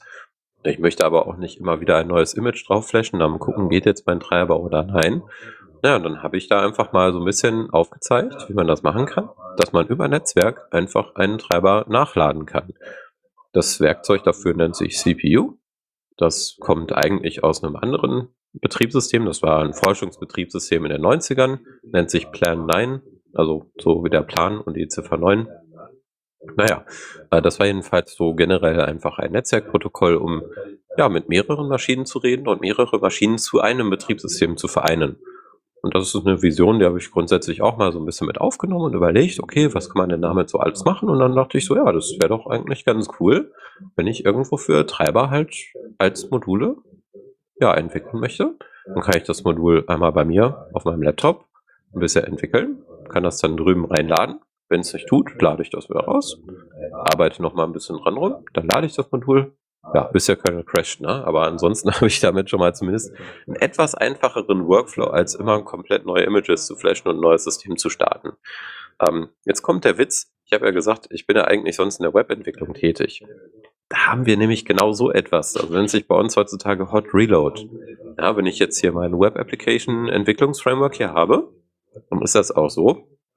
Da haben wir Tools für. Ich kann meine Website oder meine ne, Web-Applikation kann ich einfach laufen haben und dann mache ich bei mir im Editor irgendwelche Änderungen und dann werden die auf einmal direkt, nachdem ich gespeichert habe, live sichtbar in dem, was gerade in meinem Browser läuft. Und warum sollten wir sowas nicht auch für Hardware haben? Ja, dass, wenn man das ein bisschen robuster macht und zum Beispiel nicht versehentlich den Kernel mit sowas crashen kann, dann perfekt. Ja, ich wollte halt mal so ein bisschen so einen Weg dahin zeigen. Daniel, das ist nicht nur eins, sondern das sind mehrere coole Projekte, die man bei dir auf der Webseite findet. Äh, ich glaube, es gibt noch viele Leute, die vielleicht auch noch weitere Anschlussfragen haben. Wo kann man dich denn am besten kontaktieren oder wo möchtest du die Leute hinsenden? Auf welche Webadresse oder welches Projekt soll man sich noch angucken, äh, um dich am besten zu erreichen oder mit dir zu interagieren? Ja, also das eine ist natürlich, das Ruhrgebiet ist sehr schön. Kommt gerne vorbei. Ähm, wir haben ja wie gesagt, hier den Chaospot in Essen. Äh, Im ja, Labor in Bochum bin ich jetzt gerade nicht unbedingt so oft. Ansonsten erreicht ihr mich halt zum einen über die diversen Social Media Kanäle, zum Beispiel auf Mastodon. Auf mastodon.social bin ich unter dem Nickname Cyrevolt. C-Y-R-E-V-O-L-T. Ja, auf dem 37C3, wie gesagt, werdet ihr mich an der Open Source Firmware Foundation Assembly finden. Und ansonsten, ja, äh, in Matrix. Hier natürlich, ich schreibe hier gerade über Element auch. Äh, Matrix.org, auch unter dem Nickname Cyrevolt, könnt ihr mich auch erreichen. Und äh, ja, ansonsten ähm, per E-Mail, cyrevolt.gmail.com, aber benutze ich eigentlich nicht so gerne. E-Mail ist für mich furchtbar. Am besten sind immer Messenger. Oder halt, ja, erstmal andere Kanäle. Oder wie du gesagt hast, persönlich auf dem Kongress. Auf dem Kongress werden wir auch sein und äh, da gibt's dann die Möglichkeit, mal mit dem Daniel oder auch mit uns zu quatschen. Und äh, ich muss auf jeden Fall sagen, unglaublich danke sehr für diesen Einblick, der der, glaube ich, so einen tiefen Einblick in so viele Bereiche, was das ganze Firmenbereich angeht, äh, der ist schwer online zu finden und man sieht, dass du da wirklich wirklich viel äh, Erfahrung hast und, und viel machst. Und äh, ich danke dir auf jeden Fall für die Zeit, dass du gekommen bist und das Interview mitgemacht hast. Und ähm, würde jetzt aber sagen, wir würden nach dem Interview noch einmal kurz weitermachen, noch ein paar News einpacken. Es passiert auch viel in der Open Source Welt und mit unserer normalen Sendung machen. Und wenn du möchtest, Daniel, bist herzlich eingeladen, auch noch bei uns zu sein. Vielleicht hast du zum einen oder anderen Thema auch noch ein paar Insights, die wir sonst nicht hätten. Ja, vielen Dank schon mal. Und ja, ich bleibe noch etwas hier. Gut, dann würde ich sagen, äh, lass uns mal mit unserem regulären Programm weitermachen. Ich hoffe, dass der, der äh, Button noch für unseren nächsten Jingle funktioniert. Probieren wir es mal aus. Neues aus dem Repo. Okay. Dann würde ich sagen, äh, mache ich das jetzt einfach mal ganz live und zwar Neues aus dem Repo. Ähm, würde ich auch noch mal ein paar News einpacken und euch gerne mitbringen, weil es gab doch schon einiges, was passiert ist in den letzten Tagen. Äh, und zwar habe ich gesehen, für alle Leute, die Videoschnitt und Videobearbeitung machen und transkodieren, ist ja der heiße Scheiß der RV1-Codec und der Video-Encoder Handbrake ist in der Version 1.7.0 veröffentlicht worden und hat jetzt auch Support für Hardware-Encoding mit AV1. Das ist bei äh, Nvidia der NVENC RV1 Encoder, Intel der SVT RV1 Encoder, AMD heißt der glaube ich VCN äh, Encoder. Es wurden viele Video Presets aktualisiert, auch für das Apple Video Toolbox Hardware Preset, was quasi gerade unter Mac-Entwicklern wohl sehr verbreitet ist für, für Videobearbeitung und Schnitt. Äh, sehr viel äh, Erweiterung in der UI, was auch der Support für HDR-Video angeht. Also die, die Videozusammenfassung zeigt jetzt auch zum Beispiel die HDR-Farbtiefe an und weitere Sachen. Und ein wichtiges Update, was wir natürlich auch nicht unterlassen wollen, ist, dass äh, einer unserer beliebtesten Softwarepakete, auf die wir hier sehr setzen, ist nämlich Pipewire. Das ist das Tool, das die Software, die im Hintergrund läuft und quasi Multimedia unter Linux jetzt endlich sehr weit modernisiert hat und es wurde endlich in der Öffentlichkeit, Meine Güte. Es wurde jetzt offiziell in der Version 1.0 veröffentlicht mit dem Spitznamen El Presidente und äh, ist quasi damit der Höhepunkt von 15 Jahre Linux Audio, was äh, über Puls Audio und über andere Sachen zusammengeführt wurde. Und tatsächlich ist es ganz schön zu sehen, da gibt's Online-Kommentare von paar Leuten, wo so eins, weil ich gerne euch mal vorlesen würde. Nämlich Pipewire represents the next evolution of audio handling for Linux, taking the best of both Pro Audio, Jack, and desktop audio servers, Pulse Audio, and linking them into a simple, seamless, powerful new system, sagt Paul Davis, der Autor von Jack und Ardour selbst. Und selbst äh, Leonard, Leonard Pötting, der der Entwickler von Pulse Audio ist, hat gesagt, äh, Pipewire is a worthy successor to Pulse Audio, providing a feature set closer to how modern audio hardware works, a security model with today's application concepts in mind, Version 1.0 marks a major milestone in completing adoption of Pipewire in the standard set of Linux subsystems. Congratulations to the team. Also das sind schon starke Worte von wirklich bekannten Leuten, die da äh, vorher auch den Audio-Stack unter Linux primär geprägt haben. Und äh, wir sagen auch danke sehr, dass es Pipewire jetzt geschafft hat und diesen Milestone erreicht hat, 1.0 zu veröffentlichen. Und dann noch ein kleines Update äh, mit Matrix hat die Spezifikation in der Version 1.90 veröffentlicht und die ganzen Änderungen, die Erweiterungen an Custom Emojis, Stickers und so wird gearbeitet und Video Image Support in Matrix im Protokoll äh, wird erweitert, aber das wirklich Spannende passiert im Hintergrund, wovon man aktuell noch nicht so sieht, nämlich DMA und Mimi. Und zwar Mimi steht für More Instant Messaging Interoperability und DMA ist der EU Digital Maker Markets Act, der vorschreibt, dass eine gewisse Interoperabilität zwischen Messengern gegeben sein muss ab einer bestimmten Größe. Und Matrix versucht da in der ETF äh, Taskforce, also diese Taskforce heißt äh, More Instant Messenger Interoperability von der IETF, mitzuwirken, mit dabei zu sein und quasi diese Standards zu prägen und durch das Matrix-Protokoll auch zu erfüllen, so dass wir hoffentlich sehen, dass viel mehr Produkte, die auf Interoperabilität zwischen Messengern setzen, unten drunter mit Matrix arbeiten und somit das Protokoll viel mehr Verbreitung findet. Und zuletzt, falls wir unter euch noch ein paar Java-Entwickler haben, auch ein 1.0er Release von Tornado VM, was ganz witzig ist, was euch erlaubt, euren Java-Code auf FPGAs oder GPUs auszuführen. Wer das mal ausprobieren wollte, kann sich Tornado VM angucken. Und ich habe euch noch ein bisschen was aus dem Fediverse mitgebracht, nämlich Mobilisant Version 4 ist veröffentlicht worden. Damit ist das die letzte Version von Framasoft. Ähm, das heißt aber bei weitem nicht das Ende des Softwareprojektes. Framasoft hat nach fünf Jahren Entwicklung ne, ihre Meilensteine, ihre Roadmap äh, ja dargestellt und hat diese jetzt erfüllt und sagt halt, na, wir haben halt begrenzte Ressourcen ähm, wir haben versprochen, dass wir die und die Features noch ergänzen werden. Das war, das war unser Versprechen am Anfang. Ähm, das haben wir jetzt eingelöst und äh, inzwischen hat sich ein ganz ordentliches Ökosystem um Mobilisant, um ActivityPub speziell mit dem Fokus auf Event äh, Föderation ähm, gebildet, so dass man das jetzt tatsächlich in andere Hände geben kann. Das wird in Zukunft die Kaihuri Association sein, die bereits äh, selber schon eine große Instanz äh, laufen hat. Ähm, und da werden dann also nach und nach die Schlüssel übergeben zu äh, den Blogs äh, Join, Mobil äh, John Mobilisant, mobilisant.org und Search John Mobilisant.org. Also auch die, die Inter, also die, ähm, die direkte Suche in, bei den unterschiedlichen Instanzen ist ebenfalls davon betroffen, genauso wie Social Media und Co. Und da sind wir einfach mal gespannt, wie das so laufen wird. Aber das ist ja jetzt erstmal so die Zukunft des Projektes, aber äh, erstmal nochmal zurück zur Gegenwart, zum Release der Version 4. Ähm, tatsächlich ist es so, es gibt jetzt die Möglichkeit, private Announcements und Konversationen zu führen, also wirklich mit so einem eigenen Chatfenster. Das heißt, wenn Leute zu einer Veranstaltung direkt Fragen haben, können diese sich direkt an einwenden. Und ähm, es sind nicht nur diese Public Announcements, dass man irgendwie nochmal sagen kann, übrigens, in drei Tagen findet die Veranstaltung statt oder jetzt hier nochmal Tickets sichern oder sonst irgendwas, sondern ihr habt jetzt, wie gesagt, die Möglichkeit auch ähm, nur bestimmten Gruppen oder intern, also einer, einer Gruppe, wenn ihr eine, eine interne Veranstaltung habt, ähm, dann quasi äh, geschützte Informationen zukommen zu lassen, wie zum Beispiel wir, weiß ich nicht, äh, die Veranstaltung findet doch in einem anderen Venue statt oder so, also in einem anderen Veranstaltungsort.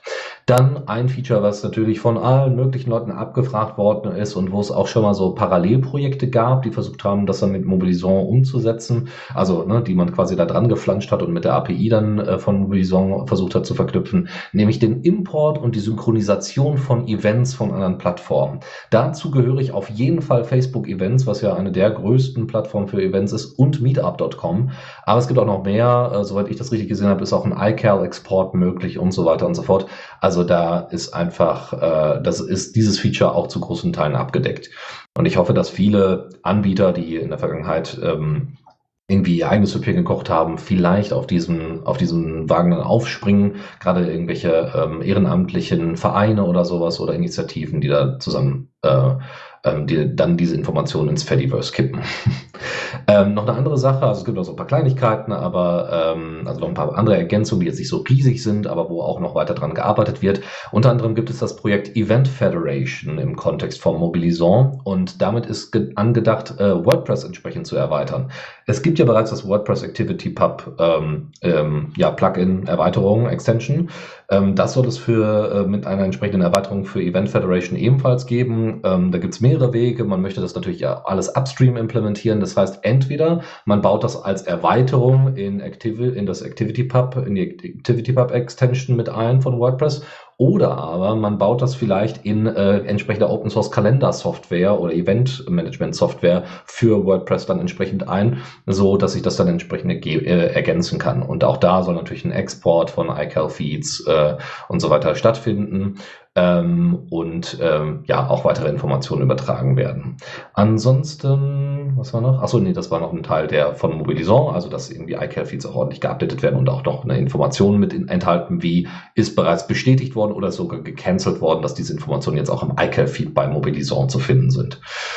Genau, dann, äh, man kann jetzt ähm, auch noch die äh, bestätigen, also dass man keine oder angeben, dass man keine Updates mehr bekommen möchte, keine E-Mail, äh, äh E-Mails mehr bekommen möchte, wenn man sich äh, per E-Mail registriert hat bei Mobilison. Also gemeint ist, ihr habt ein Event, ihr habt eure E-Mail-Adresse angegeben, so von wegen, gebt, gebt mir die Info, wenn da weiteres passiert und ähm, ihr bekommt dann irgendwann eine äh, E-Mail mit, ah, hier, ne, wie gesagt, Venue hat sich geändert, dann könnt ihr das jetzt entsprechend unsubscriben. Das war vorher wohl nicht möglich. Und was nochmal ganz nett ist, ist, äh, dass es jetzt auch auf mehreren Architekturen läuft, Debian, Ubuntu, Fedora und ARM64 und dementsprechend auch für die Zukunft gut gewappnet ist. Und äh, dieser in Anführungszeichen Takeover jetzt durch die Kaihuri Association, da sind wir einfach mal gespannt, wie das so laufen wird. Das zu Neues aus dem Repo. Newsflash. Und da habe ich eine ganz frische News für euch und zwar diejenigen unter euch, die Debian 12 verwenden und aktuelle Releases sich immer ziehen und Updates ziehen. Ich weiß nicht, ob das äh, Debian 12.3 Update schon veröffentlicht war oder zumindest äh, gerade veröffentlicht werden sollte und jetzt verschoben wurde oder zurückgezogen wurde. Aber es gab ein Update auf den Kernel 6.1.64-1. Also falls ihr diesen Kernel zufällig gerade geupdatet habt heute bei eurem Debian und ihr nutzt ext4, solltet ihr aufpassen. Es wurde ein Data Corruption Bug gefunden, der äh, dafür gesorgt hat, dass sie das Release einmal zurückgezogen haben und gerade ein Patch dafür rausbringen. Ich habe noch die Info mitgebracht, dass die Gnome Foundation wieder äh, Praktikantinnen äh, angestellt hat, die jetzt also ne, mit dem Outreach-Programm äh, entsprechende Unterstützung bekommen. Also es äh, ähm, ne, ne, entspricht äh, ja so ein bisschen nicht Google Summer of Code, aber ne, also der Gnome Foundation, ähm, um auch die Diversität innerhalb der Gnome Foundation entsprechend zu unterstützen. Und da wird es jetzt von diesem Jahr Dezember bis nächstes Jahr März ähm, diese Internship geben von zwei Personen, das ist Dorothy Karabotzi und äh, Tanhuate Achaleke, die äh, beide zusammen mit äh, weiteren, mit zwei weiteren Mentoren äh, und Mentorinnen äh, entsprechend zusammen an Ende-zu-Ende-Tests für GNOME OS arbeiten werden, was ziemlich cool ist, weil das basiert alles auf OpenQA und äh, da ist es möglich, einfach so Docker-Images in, äh, in Kimu äh, entsprechend zu, äh, umzusetzen und dann äh, auch Screenshots und so weiter davon zu machen und dann zu schauen, wie eben, ähm, wenn irgendwelche Features sich geändert haben, ähm, dann auch grafische Ausgabe und so weiter funktioniert und ob die Features ordentlich funktionieren, so wie man sie erwarten würde. Und da bin ich mal wirklich gespannt, wie das ausschauen wird in Zukunft. Ich schließe direkt schon die nächste Nachricht dran an, ebenfalls von der GNOME Foundation beziehungsweise vom GNOME-Projekt selber. Und zwar eines der Features, äh, an dem man jetzt so äh, drei, über drei Jahre gearbeitet hat, nämlich die, um, nämlich Ubuntu selber, Canonical selber, ähm, und äh, was aber auch um übernommen worden ist, also es war so ein Patch, den man halt noch zusätzlich ergänzen musste, den Debian auch übernommen hat. Das ist tatsächlich das Dynamic Triple Buffering. Das ermöglicht, wenn zum Beispiel äh, bei bestimmten Abläufen, um, um grafische Ausgabe anzuzeigen unter GNOME, wenn da, äh, wenn da äh, nicht mehr hinterher, also wenn, wenn da der Prozessor quasi nicht mehr hinterherkommt, dann äh, gibt es äh, eine technische Möglichkeit, um äh, das, äh, um die Abläufe zu beschleunigen. Bedeutet am Ende, ihr habt eine viel viel smoothere Ausgabe, also Grafikausgabe, äh, und im Kern äh, bedeutet das eine Verdopplung der Geschwindigkeit, gerade bei äh, Grafiksystemen, wo der Grafik, äh, wo das eben eine integrierte Grafikkarte ist, also sowas wie Intel und Co. Und das äh, funktioniert äh, wo, jetzt ja auch schon sehr gut. Sie haben noch viele Sachen angepasst, äh, rebased und werden diese Sachen jetzt, also auch refactored und werden diese Sachen jetzt nach und nach mergen. Es ist noch nicht gemerged, aber es soll für GNOME 46 und damit auch für Matter 46 kommen und soll unter anderem dadurch GNOME auf Raspberry Pi, äh, ähm, auf Raspberry Pis deutlich besser nutzbar machen und auch auf ältere Hardware. Das heißt, diese ständige Argumente von wegen GNOME ist so ressourcenhungrig und so weiter, gerade auf niedriger Hardware, das wird äh, der Vergangenheit angehören. Und da bin ich sehr gespannt, wie das in Zukunft aussehen wird. Eine News von mir ist noch, wir hatten gerade schon mit dem Daniel über die verschiedenen Ebenen gesprochen, wo Custom Firmware laufen kann. Und es gibt ja halt auch diese Basement Management Controller, dieser BMC Controller und wurde auch OpenBMC erwähnt. Und Cloudflare hat dazu einen relativ interessanten Blogartikel geschrieben. Ich finde sowieso die Artikel von Blogartikel von Cloudflare sind immer sehr interessant geschrieben, bieten technischen Einblick in sehr verschiedene tiefe Ebenen.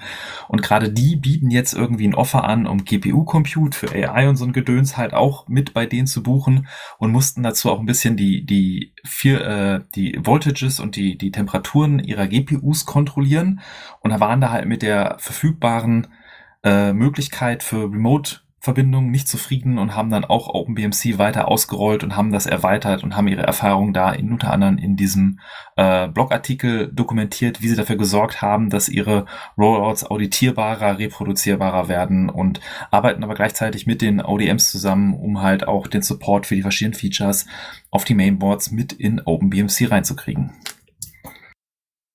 Zockerecke. Genau, und in der Zockerecke gehen wir sofort zu den Steam Deck News für diese Woche. Ähm, gibt natürlich wieder ganz, ganz viele Sachen, aber wir haben uns jetzt mal den, den besondersten Bereich rausgegriffen, nämlich äh, wie denn jetzt die Leute auf die Steam Deck OLED äh, reagiert haben. Also einmal ich, weil ich habe mir das Ding tatsächlich zugelegt und äh, bin ziemlich begeistert von dem Display und äh, von, dem, von dem Spaß, den die äh, neue Steam Deck macht. Ähm, äh, dazu kommt aber, und auch ne, von, der, von der Haptik und so weiter, also wir haben es einfach nur noch mal perfekter gemacht, so wie wir es schon in der letzten Sendung äh, angekündigt hatten. Aber es gibt noch was anderes, nämlich deutlich effizientere Akkuwerte. Und zwar nicht nur irgendwie jetzt in diesem Handheld-Game, also nicht nur im, im Bereich, äh, naja, die Deck war ja vorher schon auch ganz gut aufgestellt. Nee, nee, nee, also auch gegenüber der Deck noch mit LCD-Display äh, deutliche Verbesserungen. Also ich fange mal mit den niedrigsten Sachen, also hier haben wir ja drei Beispiele rausgegriffen. Das einfachste, was man quasi grafisch auf so, einer, auf so einem Handheld umsetzen kann, ist eine Visual Novel. Es passiert nicht viel, man braucht keine krasse FPS, meistens sind es noch nicht mehr irgendwelche 3D-Aspekte, sondern einfach nur äh, äh, irgendwelche ja, Elemente, die einfach nur reingeschoben werden, Bilder, die einfach angezeigt werden.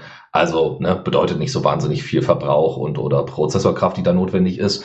Bei der LCD-Deck äh, hat, hat das bei einer äh, Visual Novel fünf Stunden durchgehalten, während irgendwie die Rock Ally, also eben ne, die Windows-betriebene Alternative von Asus, äh, gerade mal dreieinhalb Stunden ausgehalten hat. Die Legion Go wiederum hat fast sechs Stunden ausgehalten. Und jetzt kommt die Steam Deck OLED, weil das erste mit den fünf Stunden war die LCD-Version. Die Steam Deck OLED hat zwölf, äh, zwölfeinhalb Stunden ausgehalten. Und das, das ist mehr als eine Bahnfahrt. Da kann man, also, da kann man ganz gut durchhalten, wenn man da in Ruhe zocken möchte. Dann nehmen wir jetzt mal was krasseres, nämlich einmal Cyberpunk 2077, was ich im Moment auch äh, stark zocke. Und da hat äh, der Kollege von Linux Gaming Central, der ja auch sehr, sehr viel über, über die Steam Deck so erzählt, ähm, hat äh, das mal runtergesetzt, dass eben nur noch 15 Watt äh, TDP eingestellt war und 60 Hertz, weil äh, das äh, OLED-Display hat ja die Möglichkeit auf 90 Hertz und damit es einen ordentlichen Vergleich äh, gibt, hat er bei allen, äh, also beim, bei der Steam Deck LCD, bei der Rock Ally, bei der Legion Go von Lenovo und bei der äh, Deck OLED hat er das alles runtergesetzt auf 15 15 Watt und 60 Hertz und hat aber die ganz normalen Steam Deck Presets genutzt. Und das hat dazu geführt, dass Cyberpunk 2077 über den Akku bei der Deck LCD ungefähr eine Stunde 10 Minuten äh, äh, durchgehalten hat, eine Stunde 20 bei der Rock Ally, fast zwei Stunden bei der Legion Go und dann fast zweieinhalb Stunden dann aber bei der Steam Deck OLED, was ziemlich cool ist. Also damit ist wieder mal die Steam Deck OLED Sieger. Und jetzt das dritte Beispiel und dann sind wir aber auch durch. Dark Souls 3, also wieder so ein AAA-Game. Äh, da gab es aber Auto-Detect Graphic Preset, also das heißt, das war schon voreingestellt. Da äh, hat er dann explizit eingestellt 10 Watt TDP und auch wieder 60, äh, 60 Hertz bzw. 60 FPS äh, Grenze. Also die LCD-Version von der Steam Deck eine Stunde 40 Minuten. Rock Ally um äh, fast genau zwei Stunden. Die Legion Go dreieinhalb Stunden und die äh, Steam Deck äh, OLED drei Stunden zehn. Jetzt sehr viele Zahlen, bedeutet aber am Ende, die Legion Go war tatsächlich an, bei dem Beispiel an der Spitze. Und dann hat man sich das mal genauer angeguckt und es kam raus, dass die Legion Go äh, tatsächlich, obwohl man das auf 10 Watt ja eigentlich begrenzt hatte, was die Leistung angeht, ähm, tatsächlich das gar nicht eingehalten worden ist äh, oder beziehungsweise das so eingehalten worden ist, dass das äh, am Ende bedeutete, dass man bei teilweise noch nicht mal auf 30 äh, Frames per Second kam. Das heißt, es war gerade noch so spielbar, aber nicht besonders ne, elegant, äh, während irgendwie bei der Steam Deck OLED 40 FPS locker möglich waren, also durchgehend.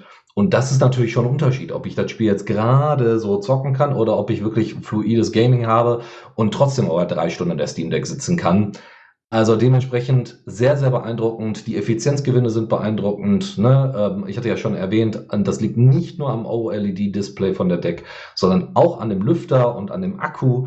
Äh, am Lüfter liegt es deswegen daran, was, weil der Lüfter deutlich größer ist, aber weniger Rotation macht, trotzdem genauso kühlt und dementsprechend auch weniger laut ist. Ähm, das sind all diese Kleinigkeiten, die und auch die APU, glaube ich, äh, nochmal deutlich effizienter ist. Das gehört alles dazu. Am Ende ist aber trotzdem, ne, ist immer noch eine ganz normale Steam Deck. Ja, die Performance ist dieselbe, nur jetzt halt noch länger. Und das also erstmal zu den Steam Deck News für diese Woche. Dann kommen wir, äh, obwohl Chris heute nicht da ist, kurz zu den Mindtest News, nämlich Mindtest 5.8 ist veröffentlicht worden und äh, da gibt es eine Besonderheit, wenn ihr das normalerweise startet. Mindtest ist ja eine Engine, ja, also ist ja eigentlich nur ein, ein Framework, um dann darin Spiele zu bauen. Es ist ja nicht selber das Spiel, sondern Mindclone ist das Spiel. Aber es gibt eine Art Kern-Mindtest-Game. Das hat nicht besonders viele Features, ne, aber das wirkt wie quasi die allererste Version, die man damals von Minecraft mal kannte, mit so ne, Stücke zusammenwerfen und das reichte dann so ungefähr. Dieses Basic Mindtest Game wird nicht mehr in der Standardinstallation enthalten sein, ähm, um eben auch Verwirrung zu, zu vermeiden, weil viele Leute dann einfach Mindtest ausprobieren, dieses Standardspiel spielen und sagen, naja, aber das hat ja 90% der Features, die Minecraft inzwischen hat, einfach gar nicht. Und das, was man eigentlich haben wollen würde, wäre Mineclone 2 ähm, oder andere Klonen, äh, Klonen, die eben auf der Mindtest Engine oder Irrlicht Engine dann aufbauen. Dementsprechend haben sie das rausgeworfen und das heißt, wenn ihr Mindtest jetzt startet, äh, ist, es, ist das Image erstens ein bisschen kleiner, aber ihr müsst dann entsprechend die Spiele nachinstallieren. Dafür gibt es aber ein ordentliches Interface, was auch nochmal deutlich verbessert worden ist. Es gibt äh, neue Wassertexturen in der Version 5.8 und auch grundsätzlich äh, Texturen für, für ähm, Blätter, ja, ähm, opake Blätter, die sind weiterhin enthalten. Dementsprechend lohnt es sich auf jeden Fall mal einen Blick wieder reinzuwerfen, gerade wenn man nicht den, äh, gerade wenn man das nicht gewohnt, äh, also gerade wenn man schon längere Zeit nicht mehr in meinen Test reingeguckt hat. Kommando der Woche. Da habe ich euch diesmal mitgebracht das Tool Shadowcast, welches dazu gedacht ist, um Screen Recordings unter anderem auch von Gameplay, also von Vulkan und Wayland Support äh, hin äh, aufzunehmen und effizient, ohne dass es das Spiel beeinflusst, äh, wegzuspeichern. Allerdings mit der Einschränkung, dass das einen NVLink-Encoder voraussetzt, also NVIDIA-Hardware, könnt ihr dann in H264 oder HEVC-Codec könnt ihr euer Gameplay, ohne dass es groß die Performance beeinträchtigt, gleichzeitig mitcapturen, während ihr spielt. Tipps und Tricks. Und da sind wir heute ganz sparsam unterwegs. Äh, wir verlinken ein Hackaday-Projekt namens Awesome Mouse oder Awesome Mouse, OS3M Maus. Ähm, es ist eine Open Source 3D-Maus mit irgendwie sechs Richtungen äh, möglich äh, zu, zu Verwendung bei zum Beispiel 3D-Modellerstellung oder bei CAD-Programmen, ne, SolderWorks oder so heißen die ja. Äh, und da kann man, da ist es ganz hilfreich, wenn man so ein, äh, so ein, so ein Werkstück äh, entsprechend im dreidimensionalen Raum auch besser drehen kann. Und das ist mit einer ganz normalen 2D-Maus in Anführungszeichen äh, weniger gut möglich. Und da hat das jemand einfach als Open Source Projekt mal umgesetzt. Ja? Man baut die Teile, also druckt die Teile selber. Das Einzige, was quasi Spezialanfertigung ist, ist, äh, ähm, ist quasi PCB, also ist die Platine, die dafür verwendet wird, damit das alles schön effizient und ne, äh, klein ist. Ähm, aber da gerne mal einen Blick reinwerfen und solltet ihr sowas mal nachgebaut haben und euch die PCBs da beschafft haben, berichtet doch einfach mal. Funktioniert das für euch? Könnt ihr damit arbeiten? Weiß ich nicht, wenn ihr einen 3D-Druck habt, müsst ihr ja vielleicht zwischendurch auch mal so Modelle erstellen. Lohnt sich das, äh, das mal einfach auszuprobieren. Also viel Spaß damit. Und damit sind wir am Ende unserer heutigen Linux Launch Folge. Erstmal herzlichen Dank an dich, Daniel, dass du mit dabei warst. Ja, vielen herzlichen Dank für diese Einladung. Hat mich sehr, sehr gefreut. Sorry, zu den News kann ich leider jetzt nicht so viel dazu sagen. Aber hey, ich freue mich auch über Pipewire 1.0. Sehr gut. Sehr gut. Genau, äh, dann äh, damit schließen wir die heutige äh, Sendung. Ähm, es war uns ein Fest. Nächstes Mal äh, werdet ihr uns dann auf dem Kongress hören. Äh, Michael, herzlichen Dank auch für, für die ganze Vorbereitung und das Einspielen des Interviews. Und äh, dann äh, sind wir hoffentlich am Kongress alle gesund und munter und äh, äh, sind dann auch wieder mit Chris zusammen und präsentieren euch dann ähm, die Eindrücke vom Kongress und vielleicht noch ein paar Sachen mehr. Herzlichen Dank und bis demnächst. Tschüss. Danke, danke, alles Gute, ciao.